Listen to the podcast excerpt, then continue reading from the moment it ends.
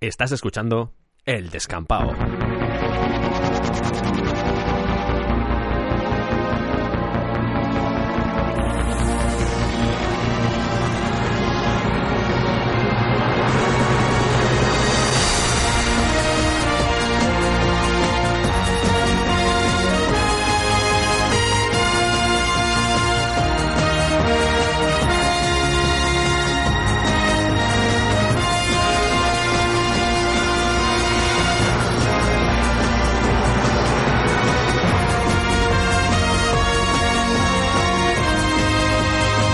Bienvenidos al descampado.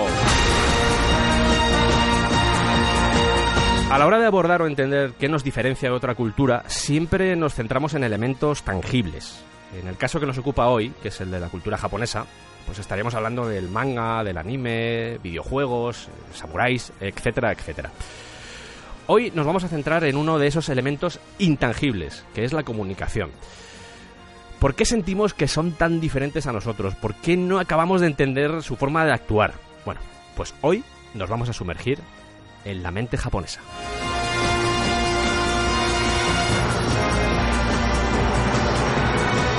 Y para realizar este programa contamos con alguien que ya estuvo en el descampado, estuvo como entrevistado y al final he conseguido engañarle a base de presiones, eh, todo tipo de argucias malignas. Es eh, la persona que lleva mucho tiempo ya en Japón, lleva más de 10 años. Tiene ahora mismo dos canales de YouTube, tiene un montón de lecciones de japonés, ha hecho muchas cosas por la divulgación y es un tío al que tengo mucho aprecio y que me alegra mucho tenerle aquí. Se llama José Luis Villardelli, es catalán, pero todo el mundo le conoce como Kira Sensei. ¿Cómo estás, Kira? Konnichiwa. Estoy muy bien. Hoy voy a ponerme en la mentalidad japonesa.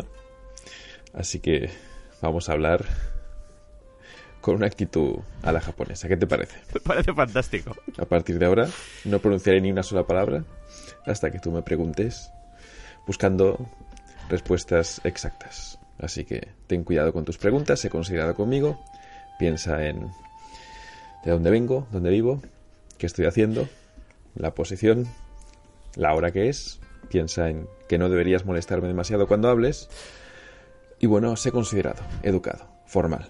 Por favor, compórtate. Y hasta aquí ha llegado este especial del descampado dedicado a la mentalidad japonesa. Muchas gracias por escucharnos. No, Kira, Kira, nacimos en el mismo año. Somos abstebios. Nos gusta la antropología, nos gusta la psicología.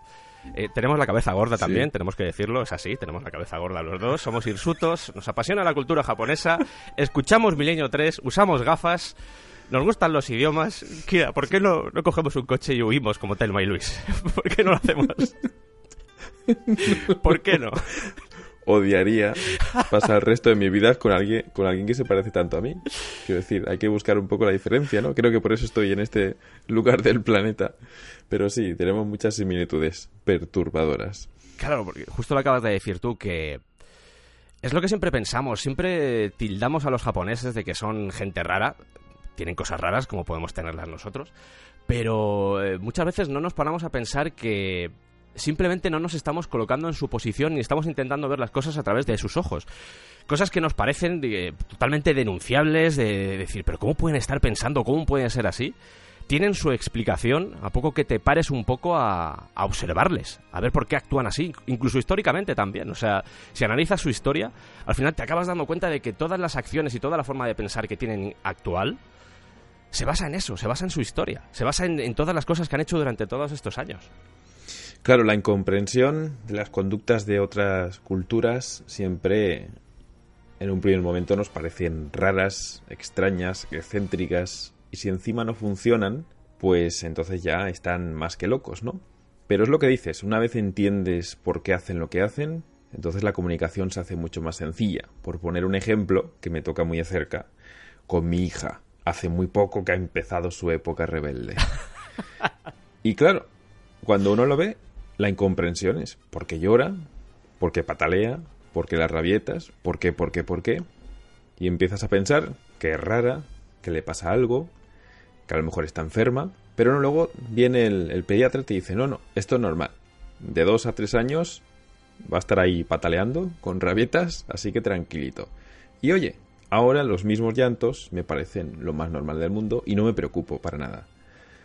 Eso mismo es lo que creo que puede ocurrir a cualquiera que en un primer choque vea la cultura japonesa o ese amigo o esa relación o en ese trabajo o en la situación que sea y se encuentre con esa situación que no sabe controlar, que ve ilógica total, pero que una vez entiende lo que hay detrás, entonces ya sirve para relajarte, ¿no? Pero aún así es curioso. Es que volvemos a lo de siempre, el tema de la comodidad, no solo en estos temas, sino en general, eh, a la hora de relacionarnos con otros, incluso a la hora de aprender nuevas historias, nuevos, nuevas materias, absorber nuevo conocimiento, la comodidad que tiene el ser humano y lo cómodo que es de repente eh, hablar con un japonés o lo que sea y decir, no, es que es raro. Pues, porque no te paras un poco a pensar? Que de hecho, el programa que vamos a hacer hoy es precisamente de eso, de... Nos vamos a centrar bastante en todo el tema comunicativo. Es decir, Tú llevas más de 10 años allí, has tenido todo tipo de experiencias. Antes de llevar esos 10 años, eh, ya habías viajado a Japón y has tenido allí tus experiencias. Incluso viviendo en España, ya pues tus relaciones con japoneses, seguramente ya notabas cosas que decías, eh, ¿por qué hace esto? No lo entiendo. Para decirlo claramente, el objetivo del programa de hoy es desentrañar toda aquella, toda aquella materia comunicativa, todas aquellas herramientas que usan los japoneses que a nuestros ojos son extrañas, simplemente porque no forman parte de nuestro ideario, pero que para ellos es lo más natural del mundo. Y vamos a ver que hay una cosa que se llama la teoría Nihon Jinron que habla de la singularidad de los japoneses, de que pues que tienen algunos elementos que son diferentes, por supuesto, esto de la singularidad pues siempre puede llevar a equívocos porque pues imaginaos, eh, somos diferentes por esto, por esto y por esto. Pues eso te lo coge un pues, partidos de derechas o ultranacionalistas y es la herramienta perfecta para decir... No, no, es que somos especiales por esto. Nuestra raza es especial por esto, porque estuvimos aislados durante siglos y eso nos hace especiales, porque nuestro lenguaje es especial, porque nuestra forma de relacionarnos es especial. Y eso siempre puede llevar a, pues hay, equívocos de todo tipo, incluso a, tensiones a, la hora de, acercarte a este tipo de temáticas. Alrededor de la teoría del Nihon Jinron hay un montón de libros, de hecho, me imagino que si este encuentro que estamos teniendo Kira y yo hoy se repite en el futuro, hablaremos de la MAE en el futuro. Hoy no vamos a hablar de la MAE, no. Sí. El AMAE es demasiado extenso para hablar de ello, pero hay una serie de conceptos que siempre han aparecido en la psicología, en el mundo de la antropología y psicología japonesa, como puede ser, por ejemplo, la MAE, el tema del ego, el grupo, etcétera, etcétera, que siempre se han utilizado como un arma, vamos a decir arma porque estamos hablando de muchos casos de grupos ultranacionalistas, pero siempre se ha utilizado como arma para evidenciar esa diferencia con el resto de, sociedades. Pero vamos a ver hoy aquí que sí, puede que los japoneses sean diferentes, pero como podemos ser, por ejemplo, los españoles, que somos una especie como de concatenación de diferentes culturas que han pasado por España.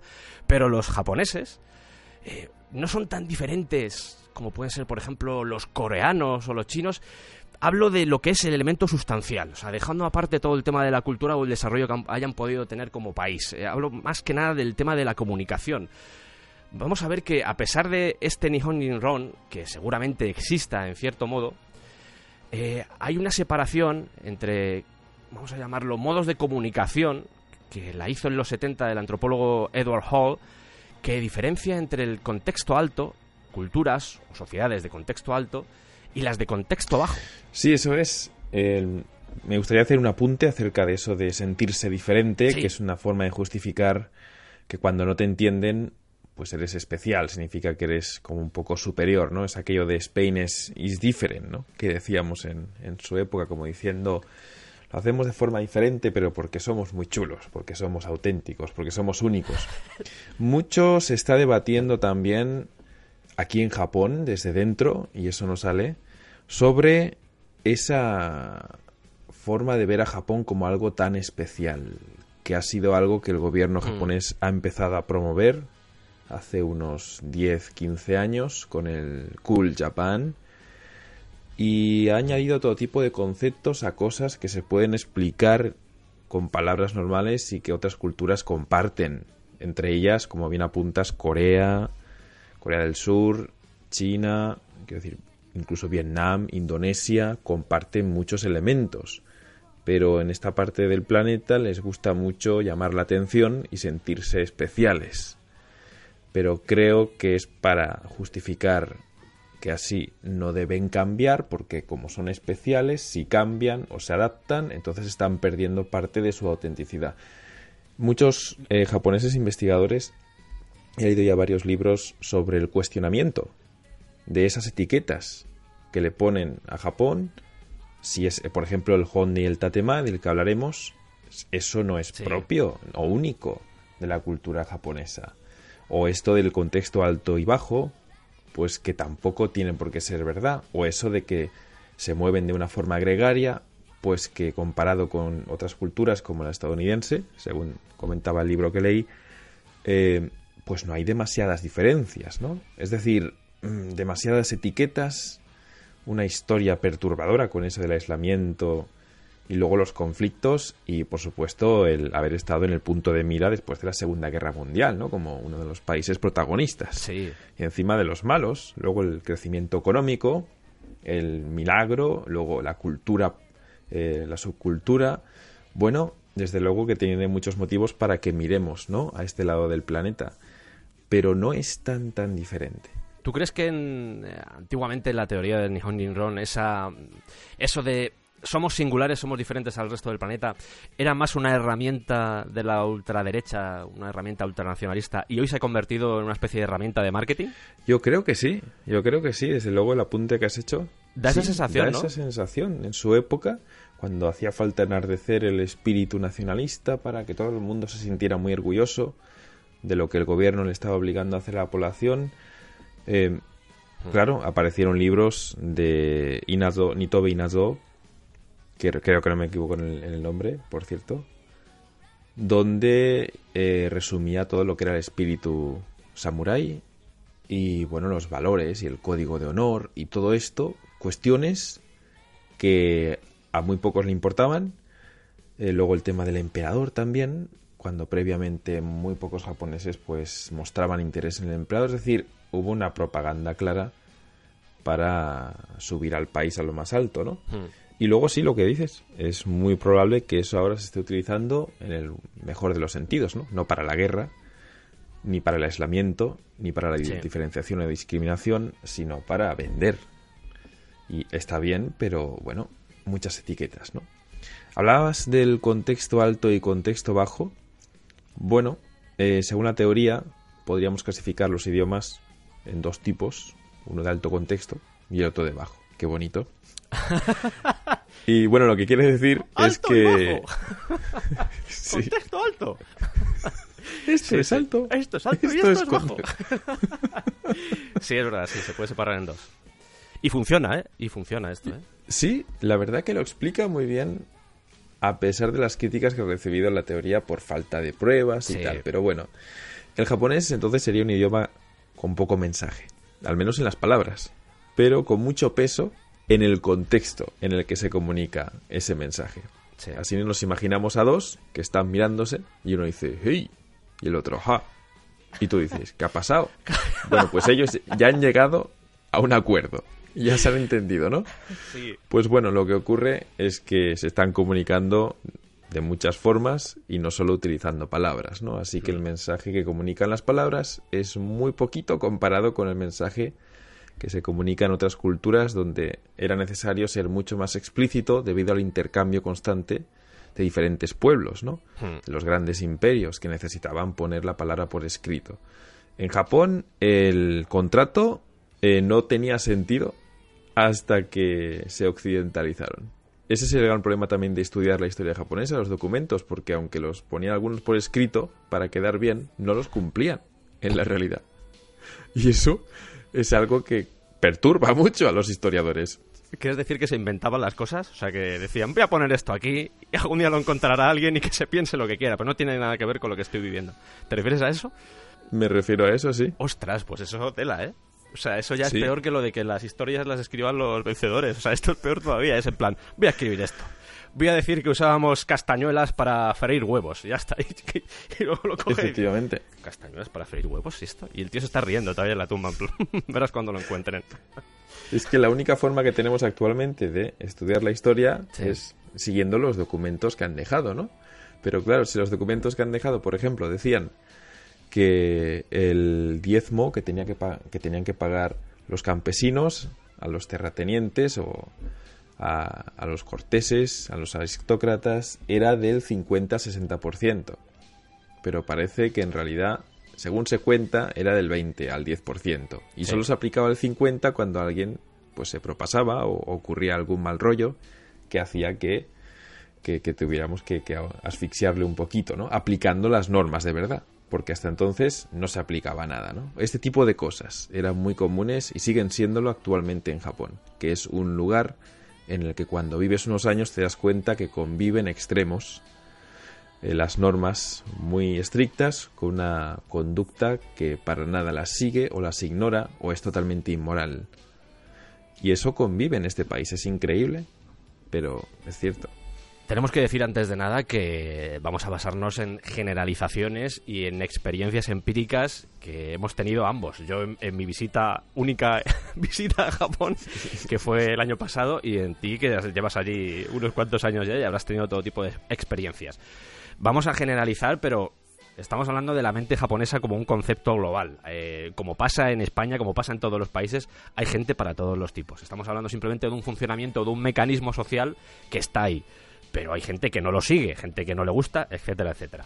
Volviendo a lo del contexto alto y el contexto bajo, eh, simplemente por aclararlo, nosotros seríamos el típico ejemplo de contexto bajo. Es decir, si no me gusta, por ejemplo, tu camiseta, pues te lo digo sin problemas, no pasa nada, no me gusta tu camiseta, es fea. Es un lenguaje que, claro, para los japoneses es incluso agresivo. Dicen, pero ¿por qué dicen eso? ¿Por qué? ¿Por qué me tratas así? No me trates así. Pero para nosotros es lo más normal del mundo. ¿Qué sucede? Sí que en caso contrario, eh, estamos hablando, o estamos que insisto, no pasa solo en Japón, sino que es un, es un componente muy oriental, por decirlo así. Pasa también en Corea, de hecho en Corea usan Corea del Sur, vamos a decir Corea del Sur siempre porque hay dos Coreas. Corea del Norte no tengo información como para decir si esto sucede, pero bueno, en Corea del Sur sé que sí sucede. Y cuando establecen este tipo de relaciones comunicativas, eh, se basan más. El ejemplo que ha puesto Kira antes es que es eh, evidencia totalmente esto comparten como una especie de, de conocimiento mutuo que está flotando en el aire, que ellos lo recogen y se entienden entre ellos. Claro, ¿qué sucede? Que nosotros nos quedamos mirándoles como diciendo, eh, lo que has dicho tú, ¿qué, acaba de pasar ahí? ¿Qué es eso? O sea, que no entiendo nada. O sea, pasamos de nosotros que no somos nada sutiles a ellos que se pasan de sutiles.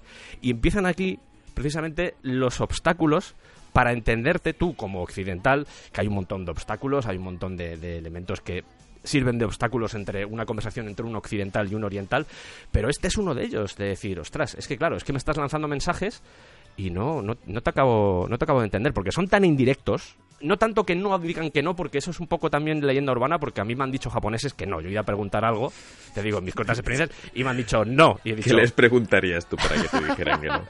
¿Pero te lo decían con palabras o con un gesto, cruzando los brazos? Fíjate, yo creo que más no verbal que verbal. Fíjate lo que te digo. Me daba la sensación. Más, eh, más eh, la actitud del cuerpo, ¿sabes? Como que te están diciendo con el cuerpo que no, pero con el mensaje te están diciendo... Eh, lo siento, ¿sabes? Es una cosa un poco... Sí, es un poco extraño, sí. Tienes que aprender a descifrar lo que te intentan decir con lo que te están diciendo, que es un poco de lo que va este programa también y de lo que vamos a intentar evaluar. Simplemente, ya no para que os sirva de herramienta cuando vayáis a Japón, sino simplemente como pues como cultura general, saber que existen culturas así y son súper interesantes. Otra cosa que quiero decir también, en algún momento igual nos vais a ver que vamos a criticar entre comillas o vamos a incluso hacer humor o lo que sea con pues con la mentalidad japonesa. Siempre lo hacemos desde el respeto, yo siempre digo lo mismo. Eh, a mí me encanta la cultura japonesa, como he dicho al principio del programa, es una cosa que tengo en común con Kira desde que éramos pequeños. Yo creo que desde que tenemos 11, 12 años nos ha apasionado este mundo y nos hemos preocupado en entenderlo también, que yo creo que es importante, y ese preocuparte en entenderlo también te da toda la perspectiva. Y mm, nos basamos un poco en la experiencia y en, lo que hemos vivido. Y en este caso, Kira, por ejemplo, cuando, eh, imaginaos en 11 años o en 10 años, todas las cosas que le pueden haber pasado allí lo hacemos desde el respeto. O sea, que no digáis, es que sois unos haters, es que sois unos. Soy fase 2. Bueno, puede que sí, pero. ha salido, tenía que salir. Sabía que ti te dije que no, pero tú lo has puesto. Sí, sí, aquí estoy con la peluca, gira, con la peluca estoy aquí preparado para salir, pero todavía no salgo, ¿eh? Salgo más adelante. O sea que no te preocupes, mira, Bueno, manifiéstate. Si estás por aquí fase 2, manifiéstate cuando quieras. Andrea, ¿qué haces con una peluca así negra y con gafas de sol? a, mí, lo que me has dado, yo, yo soy un personaje, yo me pongo lo que tú me digas. Bueno, sales después, ¿no? Sí, sí, salgo después, salgo después. Bueno, pues, pues Tate ahí, tate ahí.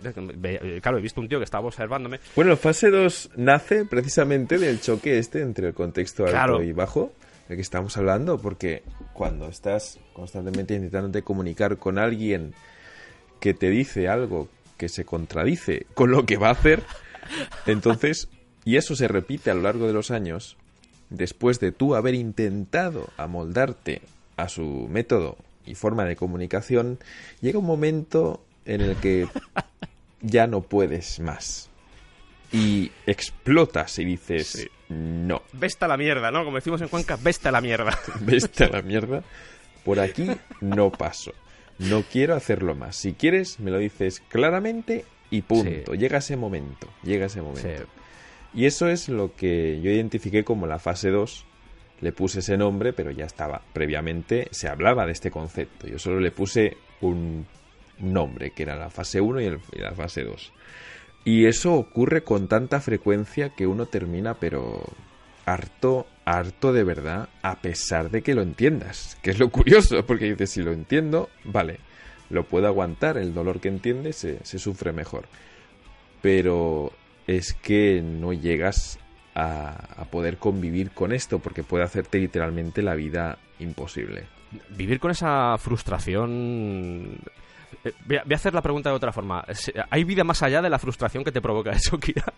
Es muy complicado, lo digo en serio, ¿eh? Es que tiene que ser... es que la gente que... nos quedamos aquí viviendo, y este yo voy a cumplir ya el próximo mes 11 años, 11 años y la verdad que sigo aquí porque amo tremendamente este país. Es... No puedo vivir con él, pero tampoco sin él, ¿no? Es una relación de fascinación absoluta, pues un afán de, querer entender por qué, por qué, por qué, pero también apartarme de eso, que es lo curioso, porque yo soy autónomo en Japón, estoy semicasado, estoy en una situación muy cómoda en la que puedo evitar precisamente todo ese tipo de contextos en los que hay que comunicarse de una forma muy específica y que he estado muchos años en ello. Pero llegó el momento en el que ya no quería seguir tragando con todo eso.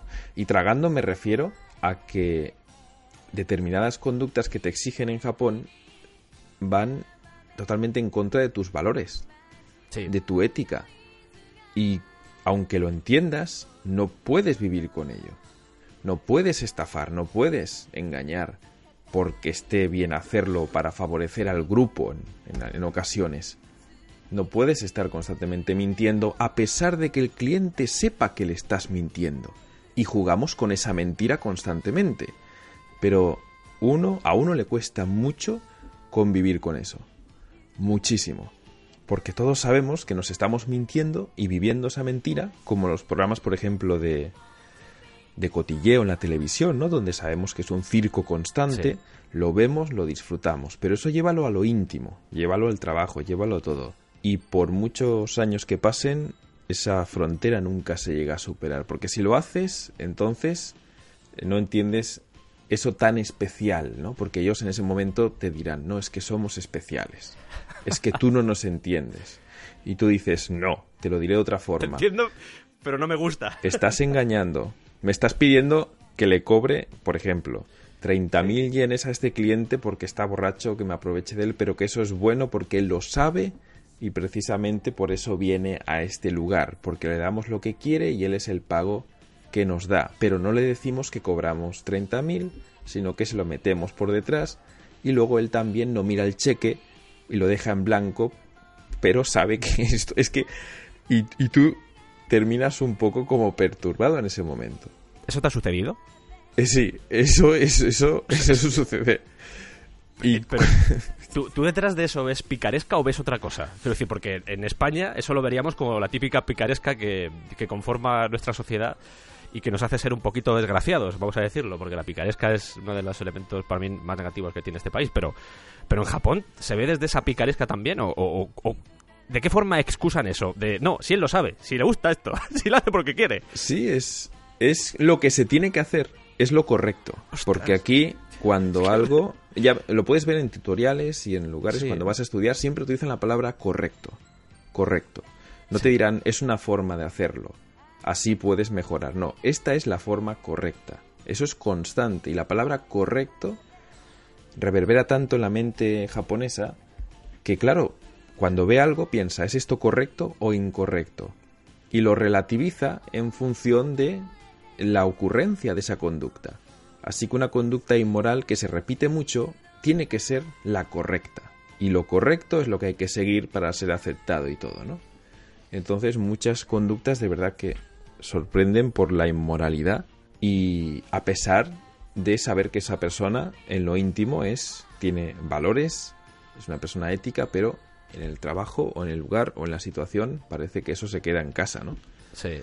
No te conviertes en un hater, pero sí en separarte de todo eso. Y es, otra vez volviendo al tema, lo que quería comentar con yo, soy autónomo, pues tengo aquí mi negocio, trabajo a mi manera, con la gente que quiero, y esto no solo es porque yo tenga ganas de hacer las cosas a mi manera, sino porque sé que si sigo en los canales laborales japoneses no voy a llegar a muchos de esos conceptos que quiero. Este tipo de elementos oscuros de la sociedad japonesa los podéis ver. Vamos a hacer un poco de, publicidad de tu canal, Gira. Vamos a hacer un poco de publicidad. Vale. Este tipo de, elementos oscuros, vamos a decir, no sé si llamarlo elementos oscuros porque al final es, eh, lo que conforma una cultura, este tipo de cosas también, cosas que no... Pues que no te enseñan igual en los, mangas, en los shonen de toda la vida como dice nuestro querido amigo Ferran.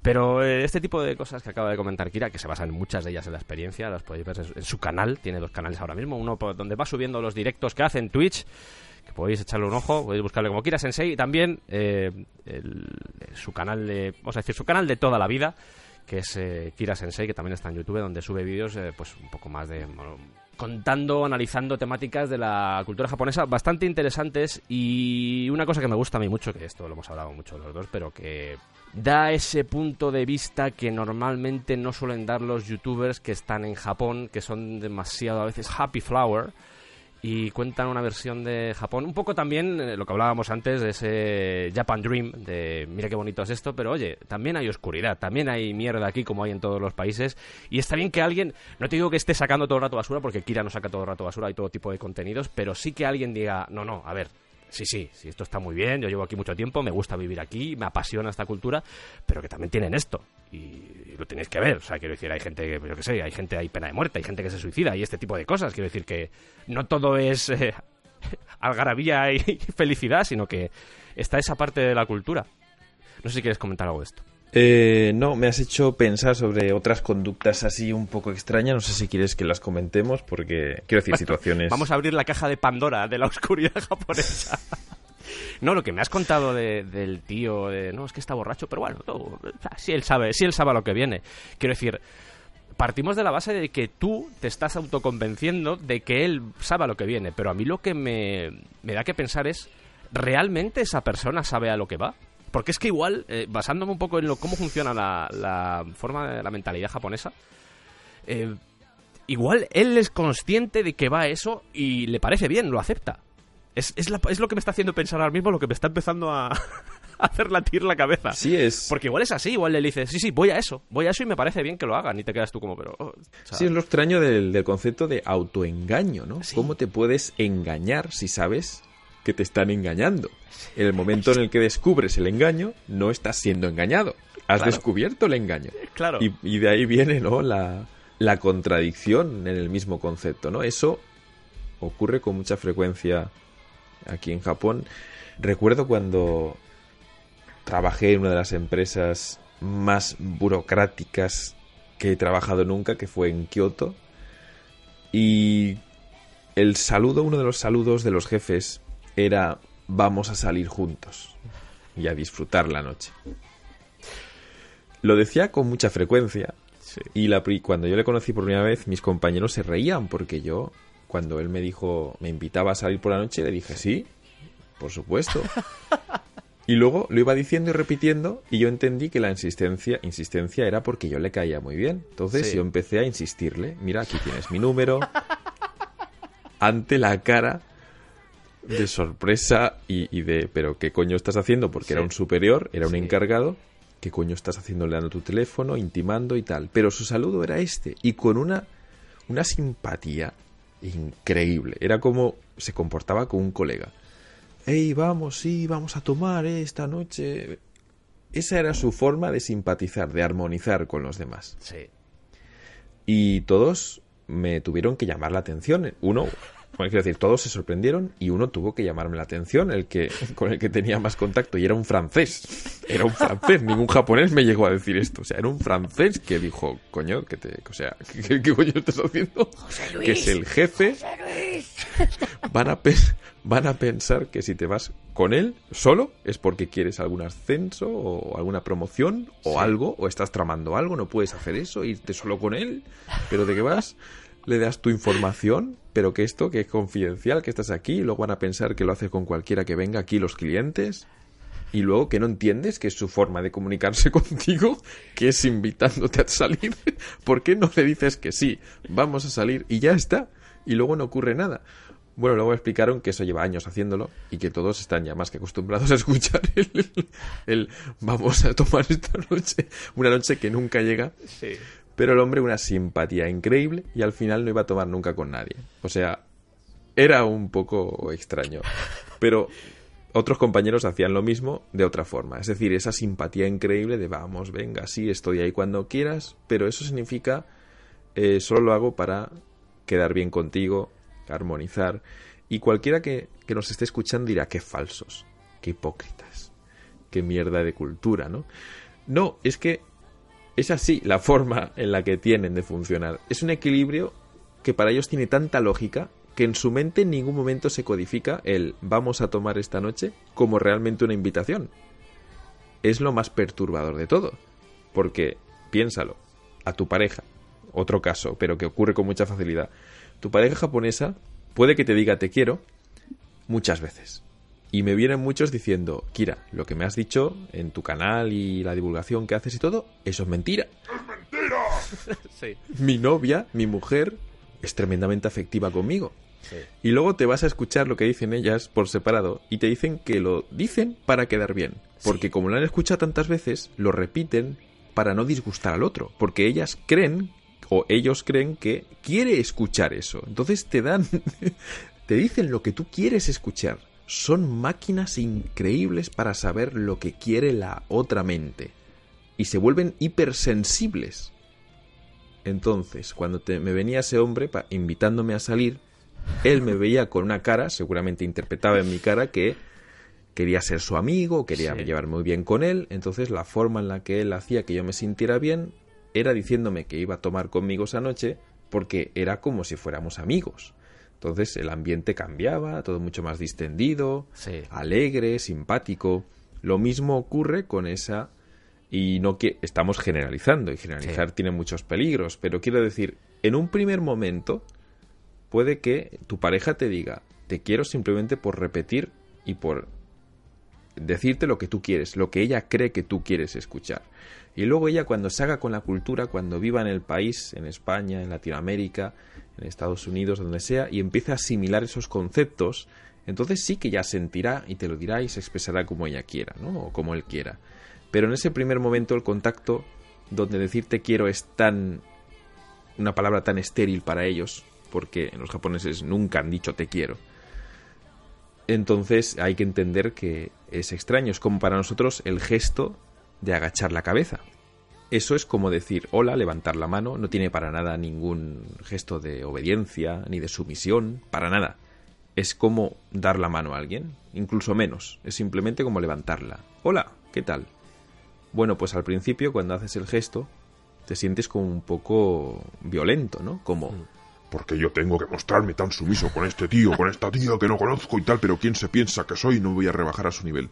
eso está ahí en el mismo gesto. Sí. Y aunque tú mentalmente digas, no, no, en este país lo piensan de otra forma, pero es la reacción que tienes. Pues esto llevado al mensaje ese que me decía el encargado, lo de vamos a tomar, o la, la pareja, la mujer que, o el hombre que te puede repetir te quiero sin sentirlo de verdad. Es ese mismo fenómeno, espero que se entienda. Fíjate, por establecer una analogía con España, sin ir más lejos, cuando te encuentras con alguien que hace mucho tiempo que no ves, y siempre acaba esa conversación en plan, ¿qué tal? ¿Te va- Sí, sí, me va todo bien. ¿Y tú qué tal? Pues yo fantástico. A ver si quedamos. ¿Eh? A ver si nos vemos. Tenemos que Sí, quedar, sí, tío. sí, Tenemos-. Esta noche que... No, esta noche no, pero... Eh, tenemos... Nos llamamos, ¿eh? Nos Tenemos que quedar... Es que es lo mismo, ¿eh? Quiero decir que, que no es tan diferente de lo que a veces hacemos aquí. Quiero decir que. Eh, vol- Vuelvo otra vez al principio del programa de decir, no, es que claro, es que estos son- esta gente muy rara, esta gente muy. Y es que a veces nosotros hacemos lo mismo. O sea, no vas a quedar con esa persona. Que yo alguna vez se lo he dicho, yo es que también este tipo de cosas las gestiono de forma un poco extraña, pero a a veces me dicen, vamos a quedar, y le digo, no vamos a quedar, no me digas eso. o sea, si quieres quedamos esta noche o lo quedamos mañana, pero no me digas que vamos a quedar porque no vamos a quedar, y es así, no pasa nada. O sea, no me tienes que decir eso para hacerme sentir bien porque no me da, es que me da igual. O sea, no. Pero también tenemos ese tipo de, Sí, de convenciones sociales de decir, eh, tío, si a mí me entra un jefe todos los días y me dice, vamos a quedar esta noche, ¿sabes? Pues digo, la primera digo, bueno, pues, pues vale. La segunda digo, joder, pues qué ganas tiene este tío de Sí. quedar, ¿no? Cuando lleva tres semanas diciendo todos los días, vamos a quedar esta noche, digo, a ver, vamos a ver. O es muy olvidadizo, o estoy entendiendo mal la frase porque esto no me cuadra. O sea, ¿qué, qué quiere este tío? ¿sabes? Pero sí, quiero decir, a lo que iba es eso, que, que, joder, que no somos, en algunas cosas no somos tan diferentes, que lo vamos a ver después, pero el Honeta Temae famoso que, que tanto amarga muchas veces a los extranjeros que viven en Japón o que tratan con japoneses, eh, joder, que, nosotros también lo hacemos, como tú has dicho antes, que no es tan diferente de lo que hacemos nosotros, simplemente por un motivo básico, y yo creo que es alrededor de lo que gira todo el sistema de comunicación, incluso social de Japón, que es la armonía, tú lo has dicho antes, el wa. O sea, todo gira alrededor de eso. Eh, estamos hablando de- de que Japón es una isla con mucha gente. Y si no hay armonía en una isla con mucha gente, esto es una premisa muy, muy tonta, pero es así. Quiero decir, cuando tú tienes una isla donde hay tanta gente metida, si no buscas la armonía social, o sea, no existiría ahora mismo Japón. O sea, estaría ardiendo en Sí. llamas. Sería eso el puño de la estrella del norte.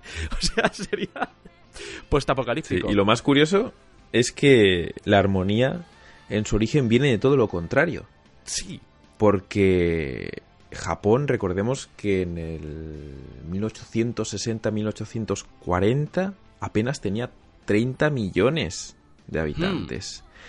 Y hace unos mil años era de 7 a 10 millones de habitantes. Ahora actualmente es de 126 y declinando. Va menguando porque tenemos problemas de natalidad. Pero la falta de gente en un lugar que era tan abrupto y con tantas montañas y tan la vegetación esa tan exuberante, Sí. pues la gente tenía muy pocos recursos para ganarse la vida y tenían que compartirlos. Ese riachuelo que irrigaba los campos de arroz, pues había que llevarse bien con los demás. De hecho, pues esto puede sorprender, pero en la época de los cultivos, en los primeros siglos de nuestra era, tenían un tipo de gobierno que consistía en no tener líder. Mm, claro. Y eso yo creo que puede sorprender, ¿no? Es cómo puede haber un sistema de gobierno en el que se pide que alguien se haga responsable y que dirija a los demás y que ese sistema de gobierno sea que no haya nadie que dirija y que todos armonicemos lo máximo respetándonos de cara al público para quedar bien y seguir perpetuando pues esta situación agradable aunque por detrás o como tal pues nos sintamos que no nos gustemos o que bueno no seamos afines. ¿no?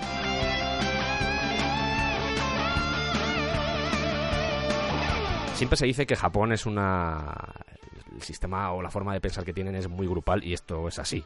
Y en cierto modo se basa en esta armonía. Quiero decir, todos los elementos que vamos a contar a continuación, Honeta Temae, eh, la verticalidad de las relaciones, etcétera, etcétera, etcétera, incluso el mero uso del silencio, todo se basa en la armonía y en pensar cómo puedo establecer una comunicación con otra persona, una relación interpersonal, sin que se rompa esa armonía. Y todos los elementos que puedan romperla, eliminarlos, que es precisamente lo que tú ah, comentabas antes. Eh, no, voy a hacerme el guay con mi trabajador, pero en realidad tampoco quiero implicarme con él. Pero bueno, es, esto queda bien que lo diga, voy a decirlo. Simplemente como una forma de mantener la armonía, y tú lo has dicho, eh, pues que tenga así buen ambiente el trabajo, etcétera, etcétera, pero en realidad no tengo ningún interés de quedar con él.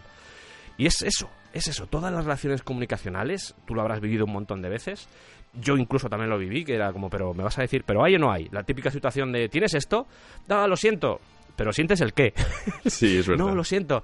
Pero, a ver, pero tienes o no tienes. Me puedes decir si tienes o no tienes. No pasa nada, no me voy a cabrear. Es simplemente saber si tienes esto. Sí. No, lo siento, lo siento, lo siento. Pero sientes el qué. Dime, ¿qué sientes? ¿Qué sientes? A ver. Es verdad.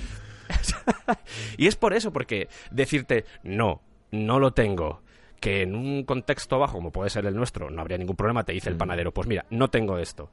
En, en ese contexto, en el contexto oriental, ya que estamos hablando de Japón, en el japonés, Sí. eh, para él decirte no, no lo tengo es como romper la armonía. Es decir, no, no, si no te estoy diciendo que no, por mí, lo estoy diciendo por Mm, ti. Sí, correcto. Es decir, es vivir constantemente siendo políticamente correcto, ¿no? Sí, eso utilizando palabras, expresiones, formas o no utilizando ninguna palabra para no ofender a nadie. Porque mantener una buena relación es lo más importante, es uno de los Claro. puntos que garantizan la estabilidad en todos los aspectos. En el amor, en el trabajo, en las amistades, cuantas menos tensiones, mejor. Pero ¿qué ocurre si te gustan los platos con un poco de picante?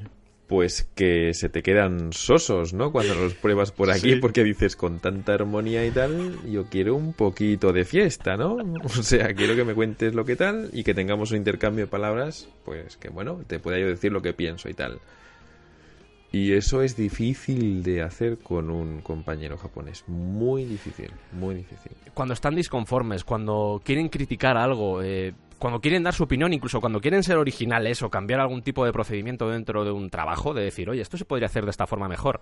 Todo ese tipo de cosas no se ven bien precisamente por eso, porque es, no, no, es que los cambios pueden romper nuestra armonía, no nos interesan los cambios. Si se hacen cambios tienen que ser como muy lentos, muy lentos y muy controlados.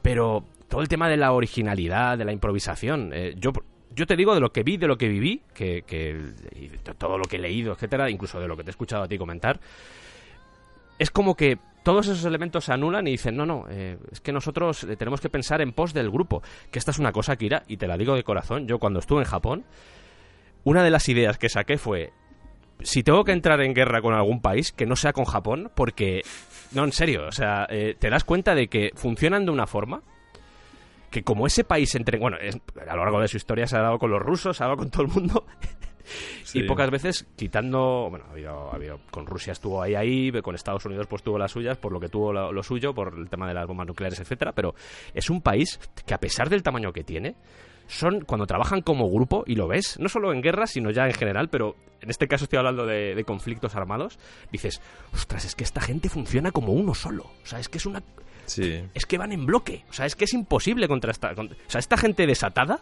tiene que dar mucho miedo. O sea, Sí, la verdad que es increíble y es una de las cosas que más admiramos de la cultura japonesa, esa capacidad que tienen para actuar. sí.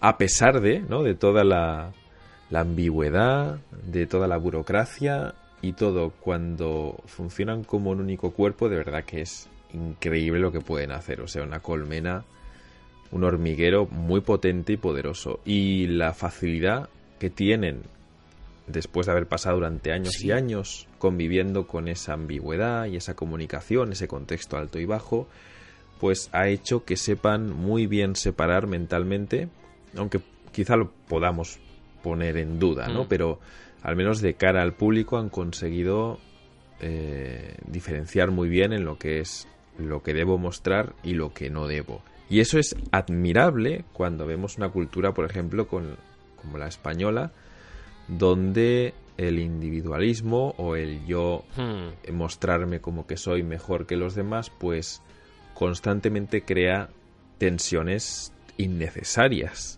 Eh, demasiado innecesarias, diría yo. Una polémica constante, broncas, peleas, y lo reducimos todo no a lo que están diciendo con las palabras, sino a lo que ellos quieren mostrar, que es sentirse superiores, Hmm.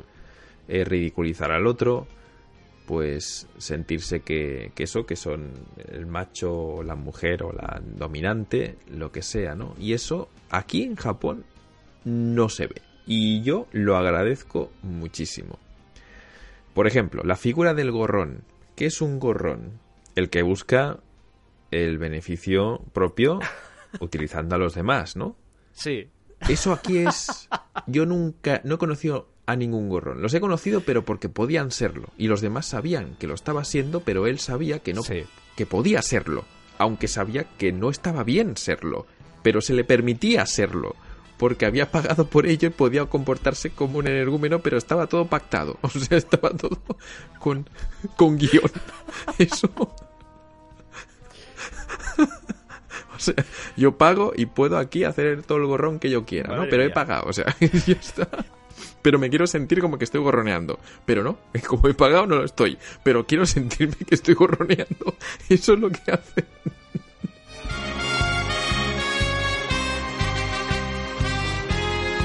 El aguafiestas ese que te cuenta cuál es el personaje final y tal. Bueno, ese que intenta pues, Sí. demostrar que se lo ha leído todo y que es más inteligente que tú. El que te responde todo matizando. No, yo no creo que sea así. Eso que dicen no es del todo cierto. Tampoco Sí. ves al, al que intenta eh, demostrarte con unos argumentos de todo menos, vamos, con, con peso de pluma, ¿no? Porque dicen, esto es así porque lo digo yo. Tú créeme que esto es verdad. Esto es verdad, ¿eh? Que esto es Esa verdad. forma de justificar, como diciendo lo que yo digo, es lo más importante, ¿no? Yo recuerdo, porque esto está muy, muy metido en nosotros desde que somos pequeñitos, los que hemos nacido en España. Yo recuerdo cuando una vez eh, una profesora, no sé, tenía 10 años, en la EGB, una profesora me dijo, te has equivocado con esta palabra, ¿no?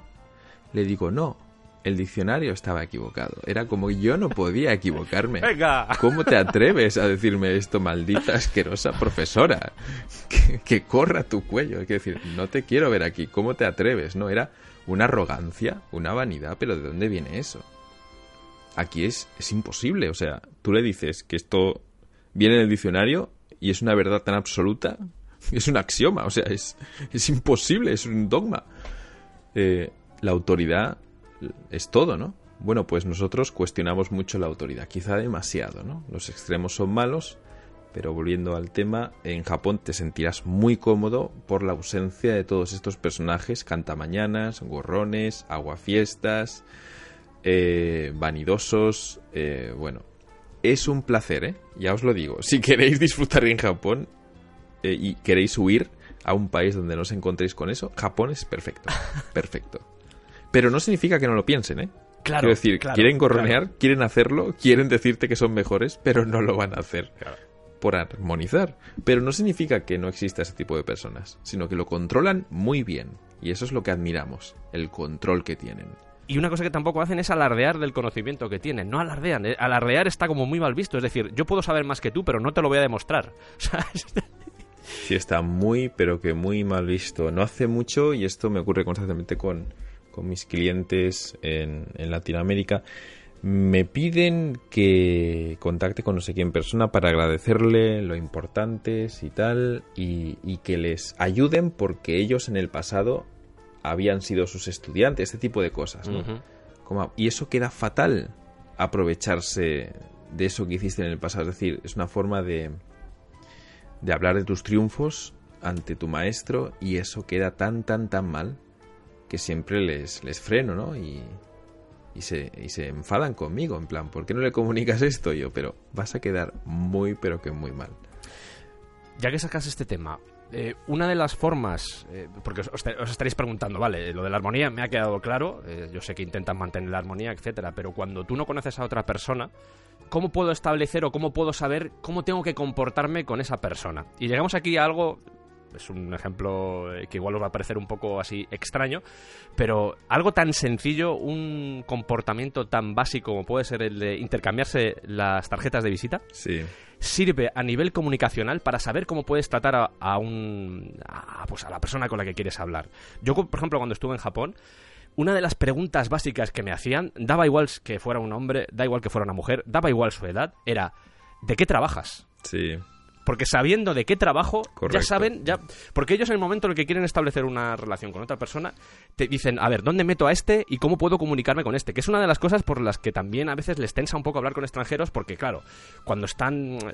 Esto nos lleva a la verticalidad de las relaciones en Japón, ¿vale? Que es hacia donde estamos yendo. Pero, eh, claro, tú cuando hablas con uno, eh, dicen, vale, es extranjero, no sé cómo comportarme contigo. Es decir, eh, si hablo con una persona de aquí, que por ejemplo, vamos a hacer un. No sé, va con traje y veo que es una persona que tiene 60 años, Sí. sé cómo tengo que dirigirme a él, porque desde pequeño he aprendido que hay una mm, verticalidad, es decir, que no todas las relaciones, no es una sociedad horizontal como puede ser en un momento dado la nuestra, hasta cierto punto, Sí. eh, quitando porque tenemos a reyes y ese tipo de cosas, pero que tenemos que llamarle su majestad y todas esas cosas, todos esos eh, esas diplomacias extrañas que hay en todos los países, pero en este caso, eh, a nivel social, tú vas por la calle y ves, por ejemplo, a un señor mayor y sabes que simplemente porque no es una sociedad igualitaria, por toda la relación que hay en las empresas del senpai, el kohai, ese tipo de historias, Sí. sabes que el momento, insisto, por cuarta vez, en el que vas a hablar con alguien, tienes que ubicar a esa persona dentro de tu escalafón, dentro de tu pirámide y decir, vale, a este tío le meto en el piso 3 y tengo que hablar con él en el piso 3. Correcto.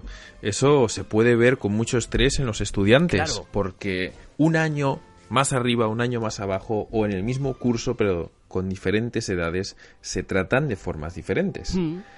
Y eso hace que, que lo vivan con mucha tensión, ya que si te equivocas una vez, el error y todo esto no está nada bien visto y cuando alguien se equivoca tratando a otro, pues significa que no ha investigado, que no se ha preocupado, por lo tanto que es un perezoso, Hmm. o que no se preocupa, o que es desconsiderado, o que intenta, ha intentado faltar al respeto, o sido una forma de insultar, así colándole ¿no? el insulto sin que se diera cuenta, es decir, da todo tipo de interpretaciones y ante la duda de mm, te presento a mi amigo, eh, ¿a ¿cuántos años tendrá? A ver, em, el pelo, a ver, que lleva, que lleva decora, eh, lleva pendientes, eh, oh, esto significa que ya no forma parte.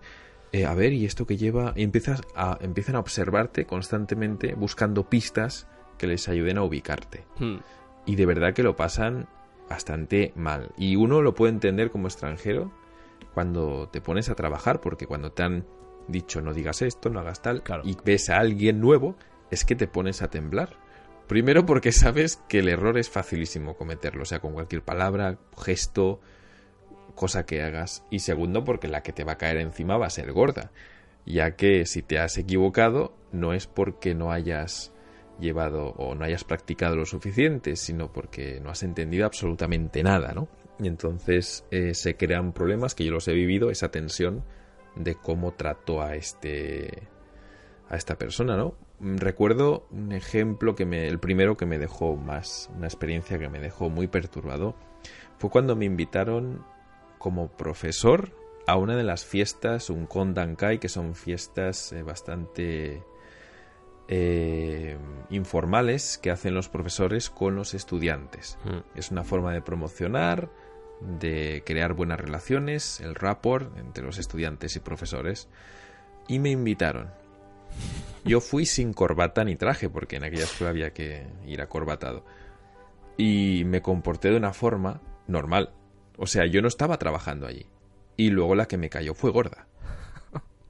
¿Cómo le das esa imagen a tus estudiantes? ¿Cómo te atreves? ¿Cómo les tuteas? ¿Cómo que vienes con ese tono? ¿Cómo que te pones a tomar con ellos?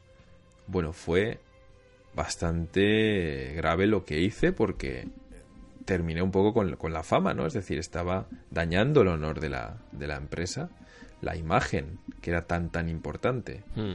Y claro, eh, ven a una quedada informal con tus estudiantes, pues, ¿qué habríais hecho? No quiero que os pongáis en la situación. ¿Qué habríais hecho? ¿Qué podéis esperar de esas palabras que te dicen directamente? Ven a una sesión informal, un encuentro con tus estudiantes, tranquilo y tal, o sea, relajado. Claro, tú interpretas informal, relajado, ah, puedo ser yo, pero estás interpretando algo que ellos no estaban intentando comunicarte, pero que no te han dejado claro porque creían que no hacía falta Claro. explicarte tanto. Eso es, volvemos al contexto alto, contexto bajo, ¿no? Ellos deberían de haberme dicho lo siguiente. Mira, tenemos una sesión informal con los estudiantes. Esto significa que ellos quieren ver al profesor que siempre han visto. Por lo tanto, ven con corbata y con traje. Recuerda que es una de las formas que tenemos de hacer propaganda y publicidad y campaña de nuestras clases. Y recuerda que eres profesor y tienes que hablar en un español que ellos puedan entender para que no se sientan muy pues alienados y, puedan seguir y luego tengan ganas de y te y digan que simpático es el profesor y pues que llamen a más amigos para estudiar contigo, ¿no? Eso deberían de haberme explicado así. Pero claro, te dicen, ven a una sesión informal con los estudiantes. Ah, bien. Fiesta. De puta madre. Eso es lo que yo pensé, ¿no? Sí. Y eso es el contexto alto y bajo, ¿no? Es un, un ejemplo que creo que lo explica claramente porque faltaban palabras. Y sí, eso, eh, la verdad que lo pasas bastante mal, ¿eh? Cuando luego te presentan a otro estudiante y tú ya dices, A ver, buscando pistas. claro, ¿cómo le hablo a este? Porque, mira, si te viene un estudiante que es de nivel eh, intermedio y le hablas como elemental, se ofende. Porque piensa que el profesor no sabe nada de él. Y eso es un error como profesor. El profesor debería saber el perfil de los estudiantes, el nombre y saber cómo hablarles. Si te viene un estudiante principiante y le hablas como intermedio o normal, un poco relajado, entonces eh, creas otro problema porque estás estresando al estudiante. No te puede seguir. ¿Cómo te atreves? Deberías de haber sabido que él no te podía seguir. Por lo tanto, tenías que haber moderado tu, vocabulario. Y todo esto es constante, esa tensión. Es constante con todo, ¿eh? Absolutamente con todo. Aparece alguien en la habitación, levántate, mira, eh, no hagas, haz. Desaparece esa persona, cambiamos la conducta. Llega la hora de no sé qué, cambiamos la conducta. Son las nueve, tal. Es constante el esfuerzo tremebundo que tenemos que hacer los extranjeros para hacernos con todo ese ritual. Es increíble. Porque tus encargados y jefes te van a dar un mensaje cortísimo y tú lo vas a hacer como piensas que se supone que se debe hacer, pero resulta que estás tremendamente equivocado. Y que lo que estás haciendo es, o sea, mal, todo lo contrario. Y la interpretación que hacen es, no te has preocupado, eres un perezoso, eres un vago, lo haces todo mal, los extranjeros no tenéis ni idea. Y nosotros lo hacemos todo de forma correcta, ¿no? Y tú no, explicadme, coño. Pero no te lo saben explicar tampoco. Es que porque para ellos es normal, Claro. es, forma parte de su día a día. ¿Cómo te van a explicar eso? Claro. Es como si le pidieras a alguien, eh, te- le- por ejemplo, dices, échate un trago. Y tú, ¿cómo? O me voy a plantar un pino. ¿Cómo?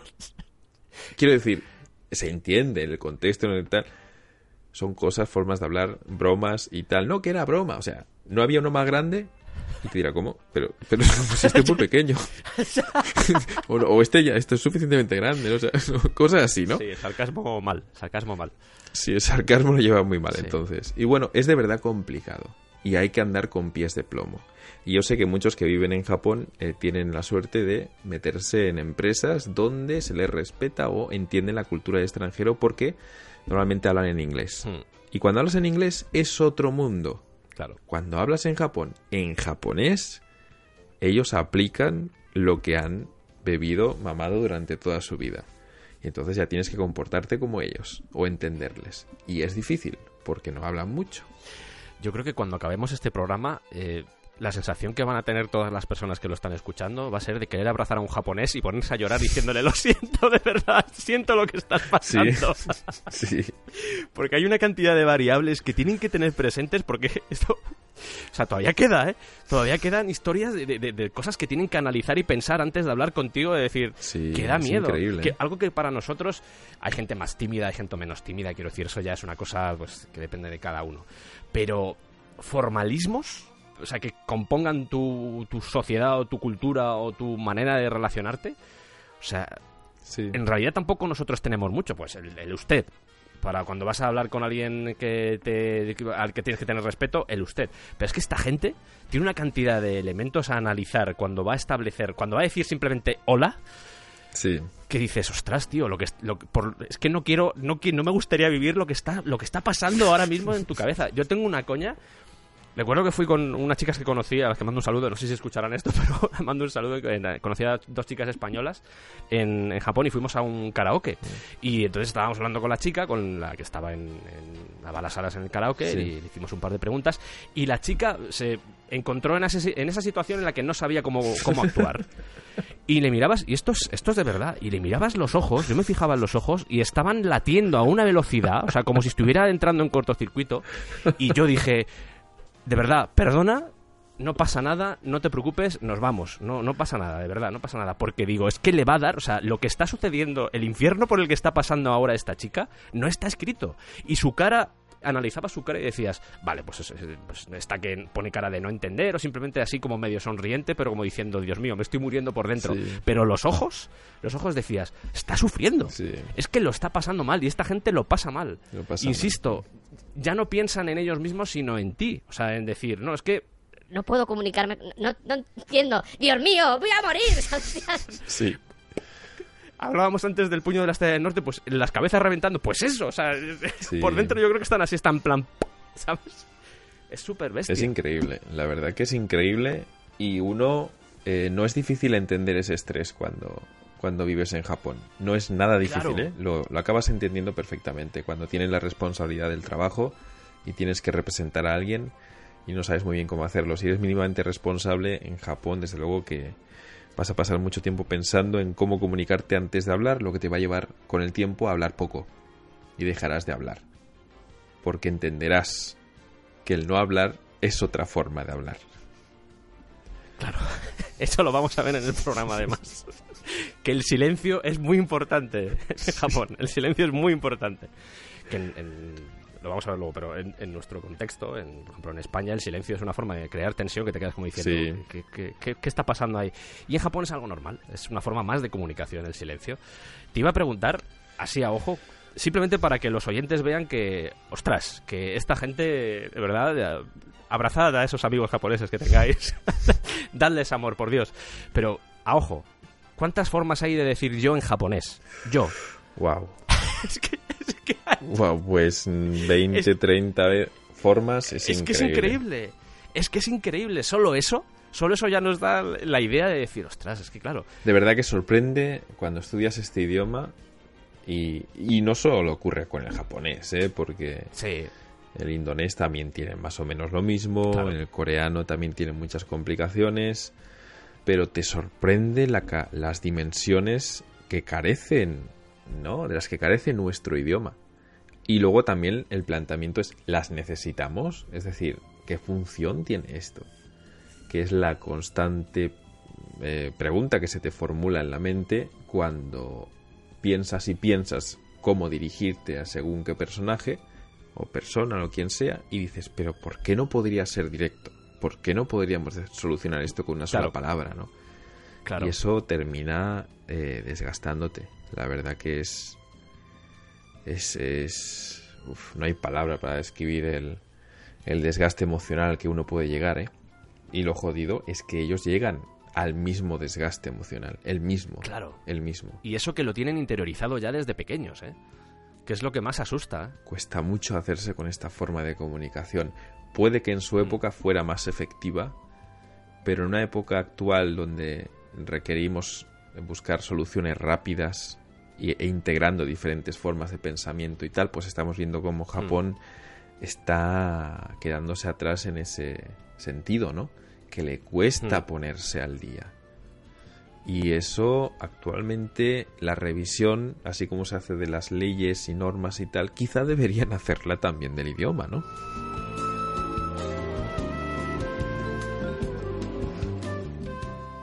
Fíjate que hasta ahora estamos hablando del- de la armonía, lo que es el contenido del mensaje, pero el continente, o sea, ya no lo que decimos, que por ejemplo sería todo el tema de la verticalidad de las relaciones, el mensaje que vas a dar tiene un contenido y sabes que tienes que enfocarlo de una forma diferente dependiendo de con quién estás hablando, pero el continente, el culto a la forma que hay en Japón, en algo como tú lo decías antes, lo de las reverencias, los tipos de reverencias que hay. Sí, O también. sea, tienes que seguir estos, estos planteamientos porque esto es de buena educación y esto es la cortesía que seguimos aquí. Hacer algo fuera de esto es incorrecto. Tú decías antes el ejemplo de lo de, eh, no, es que es informal. Ostras, si me dices que es informal, pues vengo informal, ¿no? Sí. Pues no. no, no es así. Y, y aunque tú estés, como tú decías, en un encuentro informal, no, no, es que tienes que seguir teniendo ese culto a la forma y decir, no, no, es que la verticalidad y el culto a la forma da igual que sea informal. Sí. Tú tienes que seguir respetándolo. Contenido y continente no puede variar aunque yo te diga que sea informal. Sí, efectivamente. Y es tan fácil malinterpretar esto que estamos diciendo porque lo que ves y te encuentras pues es una simpatía, una amabilidad, una sonrisa constante, pero ubicándolo en el contexto es por qué te sonríe así, por qué es simpático de esta manera, por qué lo hace, pues quizá, y esto es lo malo, ¿no? que solo se entiende cuando tú estás ahí luego trabajando como ellos, viviendo como ellos. Entonces ya entiendes todo esto, ¿no? Y eso es un crecimiento personal que creo que es lo mejor de vivir y tener la experiencia directa de otra cultura y dejarte la tuya de lado e intentar asimilar otra, que es la mirada a tu propia cultura con otros ojos, a veces admirando lo que te habían enseñado, a veces despreciándolo o a veces cambiándolo y necesidad de renegociar lo que pensabas que era de esa forma, ¿no? Y eso, de verdad que Japón y cualquier otra cultura con la que cualquiera de los oyentes pueda tener una experiencia, creo que puede Mm. entender lo que estoy diciendo, ¿no? Es eh, el, el- como el café, que le echas el agua hirviendo y acaba saliendo una cosa que tiene un buen aroma y un buen sabor, ¿no? Pues ocurre lo mismo con esto. Ese desgaste emocional te lleva luego a sentirte mucho más conectado con aquellos cuando hablas con alguien de tu cultura o cuando encuentras a alguien sincero de verdad o alguien que deja de lado todo este tipo de convencionalismos sociales y entonces disfrutas mucho más eso, ¿eh? Y las relaciones íntimas se hacen mucho más íntimas y fuertes. Hmm. Y eso se agradece mucho. Eso es lo mejor que puedes sacar de vivir en Japón. Ya que has sacado ese tema, vamos a ir al tema de Uchi y Soto. Sí. Yo creo que es un, un buen momento para hablar de eso, porque tú lo acabas de decir. Las relaciones íntimas se vuelven muy intensas, pero tienes que andar siempre separando ambos. O sea, son como dos mundos diferentes. El Uchi y el Soto. Eso es, el uchi y el soto son literalmente uchi en casa, dentro, y soto, que significa fuera. Y la diferencia entre el que pertenece a tu casa, a tu familia, a tu comunidad, y el que no, vamos, marca una diferencia tan grande que si no eres capaz de entenderlo no podrás convivir en este mundo, ¿no? Sobrevivir en este mundo. El- esto viene de una época en la que podemos entenderlo perfectamente, donde los individuos no tenían nombre, los japoneses no tuvieron apellido Es verdad. hasta la época de Meiji, no se les permitía Mm. tener nombre, perdón, ni apellido, solo se primero se regían por el símbolo, por el crest, como le llaman, el escudo de la familia, y luego solo se les permitía a los que eran poderosos, influyentes, terratenientes, la casta, la alta alcurnia, ¿no? Solo a esto se les permitía. Entonces podemos entender que alguien en, aquella época, y no hace mucho, hace 150, 200 años, fuera de la familia, era nada. Era nada, era una termita, era una hormiga, era alguien que podían pisar, que solo podía eh, vender su cuerpo, prostituirse o ser esclavizado.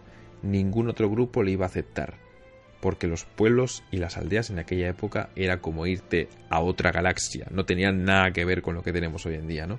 Entonces podemos entender esa separación tan dura del mi casa y los que no son de mi casa, ¿no? Hmm. Y eso en, en- en lo íntimo actualmente se, se sigue practicando, que es lo que siempre estaremos diciendo. ¿Por qué nos actualizan? ¿No? ¿Por qué no dejamos esto atrás? ¿Por qué no renegociamos estos significados? Pero siguen con ello. La verdad que es muy curioso.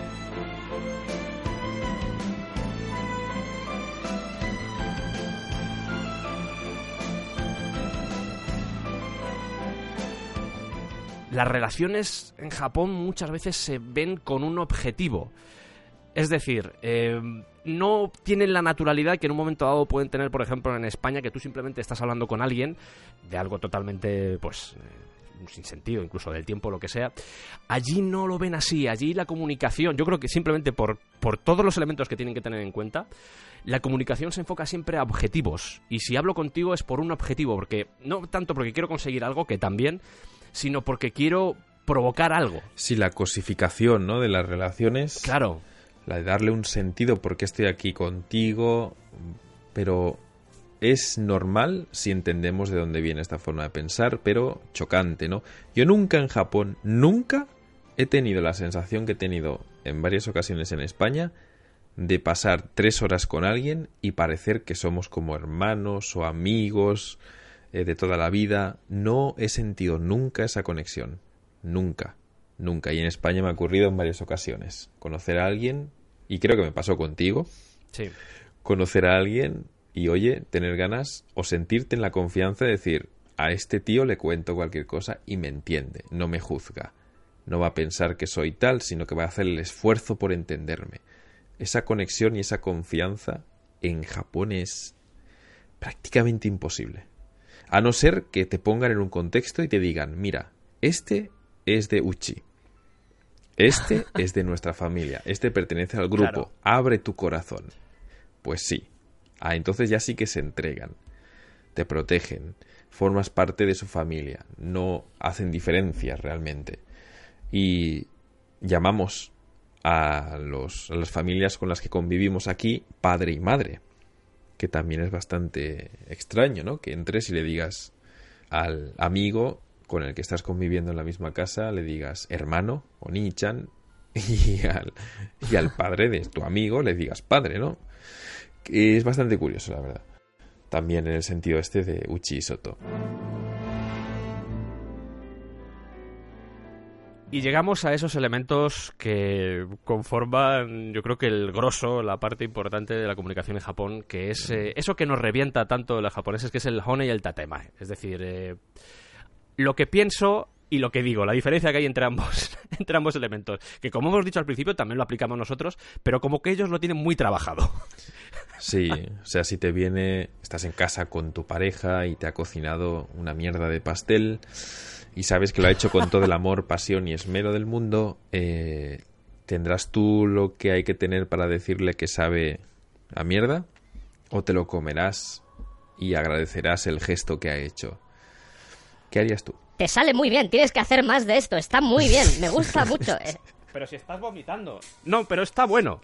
Es- me gusta, me haz más, haz más. Hombre, no igual tan exagerado, pero, pero sí es esa, mm, esa confluencia entre lo que estás pensando realmente, que a veces, insistimos, eh, todo se va a la armonía. Es decir, decirte puede ser muy violento que de repente, y es algo muy básico y algo muy típico de este tipo de contextos Sí. altos, contextos bajos, que yo te diga, oye, este pastel está malo, eh, eso puede crear eh, cierta tensión y para quitar esa tensión, porque es lo que están buscando todo el rato esta gente, es decir, no, no, no quiero generar tensión, voy a intentar decírtelo indirectamente, pero que igual ni te lo digo, o sea, y me lo como igual, pues el ejemplo que poníamos del el arroz con leche, por ejemplo, el Sí. arroz con leche, el arroz con leche y así de primeras se le van a abrir mucho los ojos y va a decir, hostia, qué mierda es esta, pero igual se lo come y dices tú, si es que no hace falta que te lo comas, si es tan sencillo como decirme, o sea, es decirme, oye, no me gusta esto, no me lo voy a comer, no, esta cosa no me gusta, no, me gusta el arroz, pero no, ¿qué- ¿esto dulce? ¿Qué es esto dulce? No me lo voy a comer.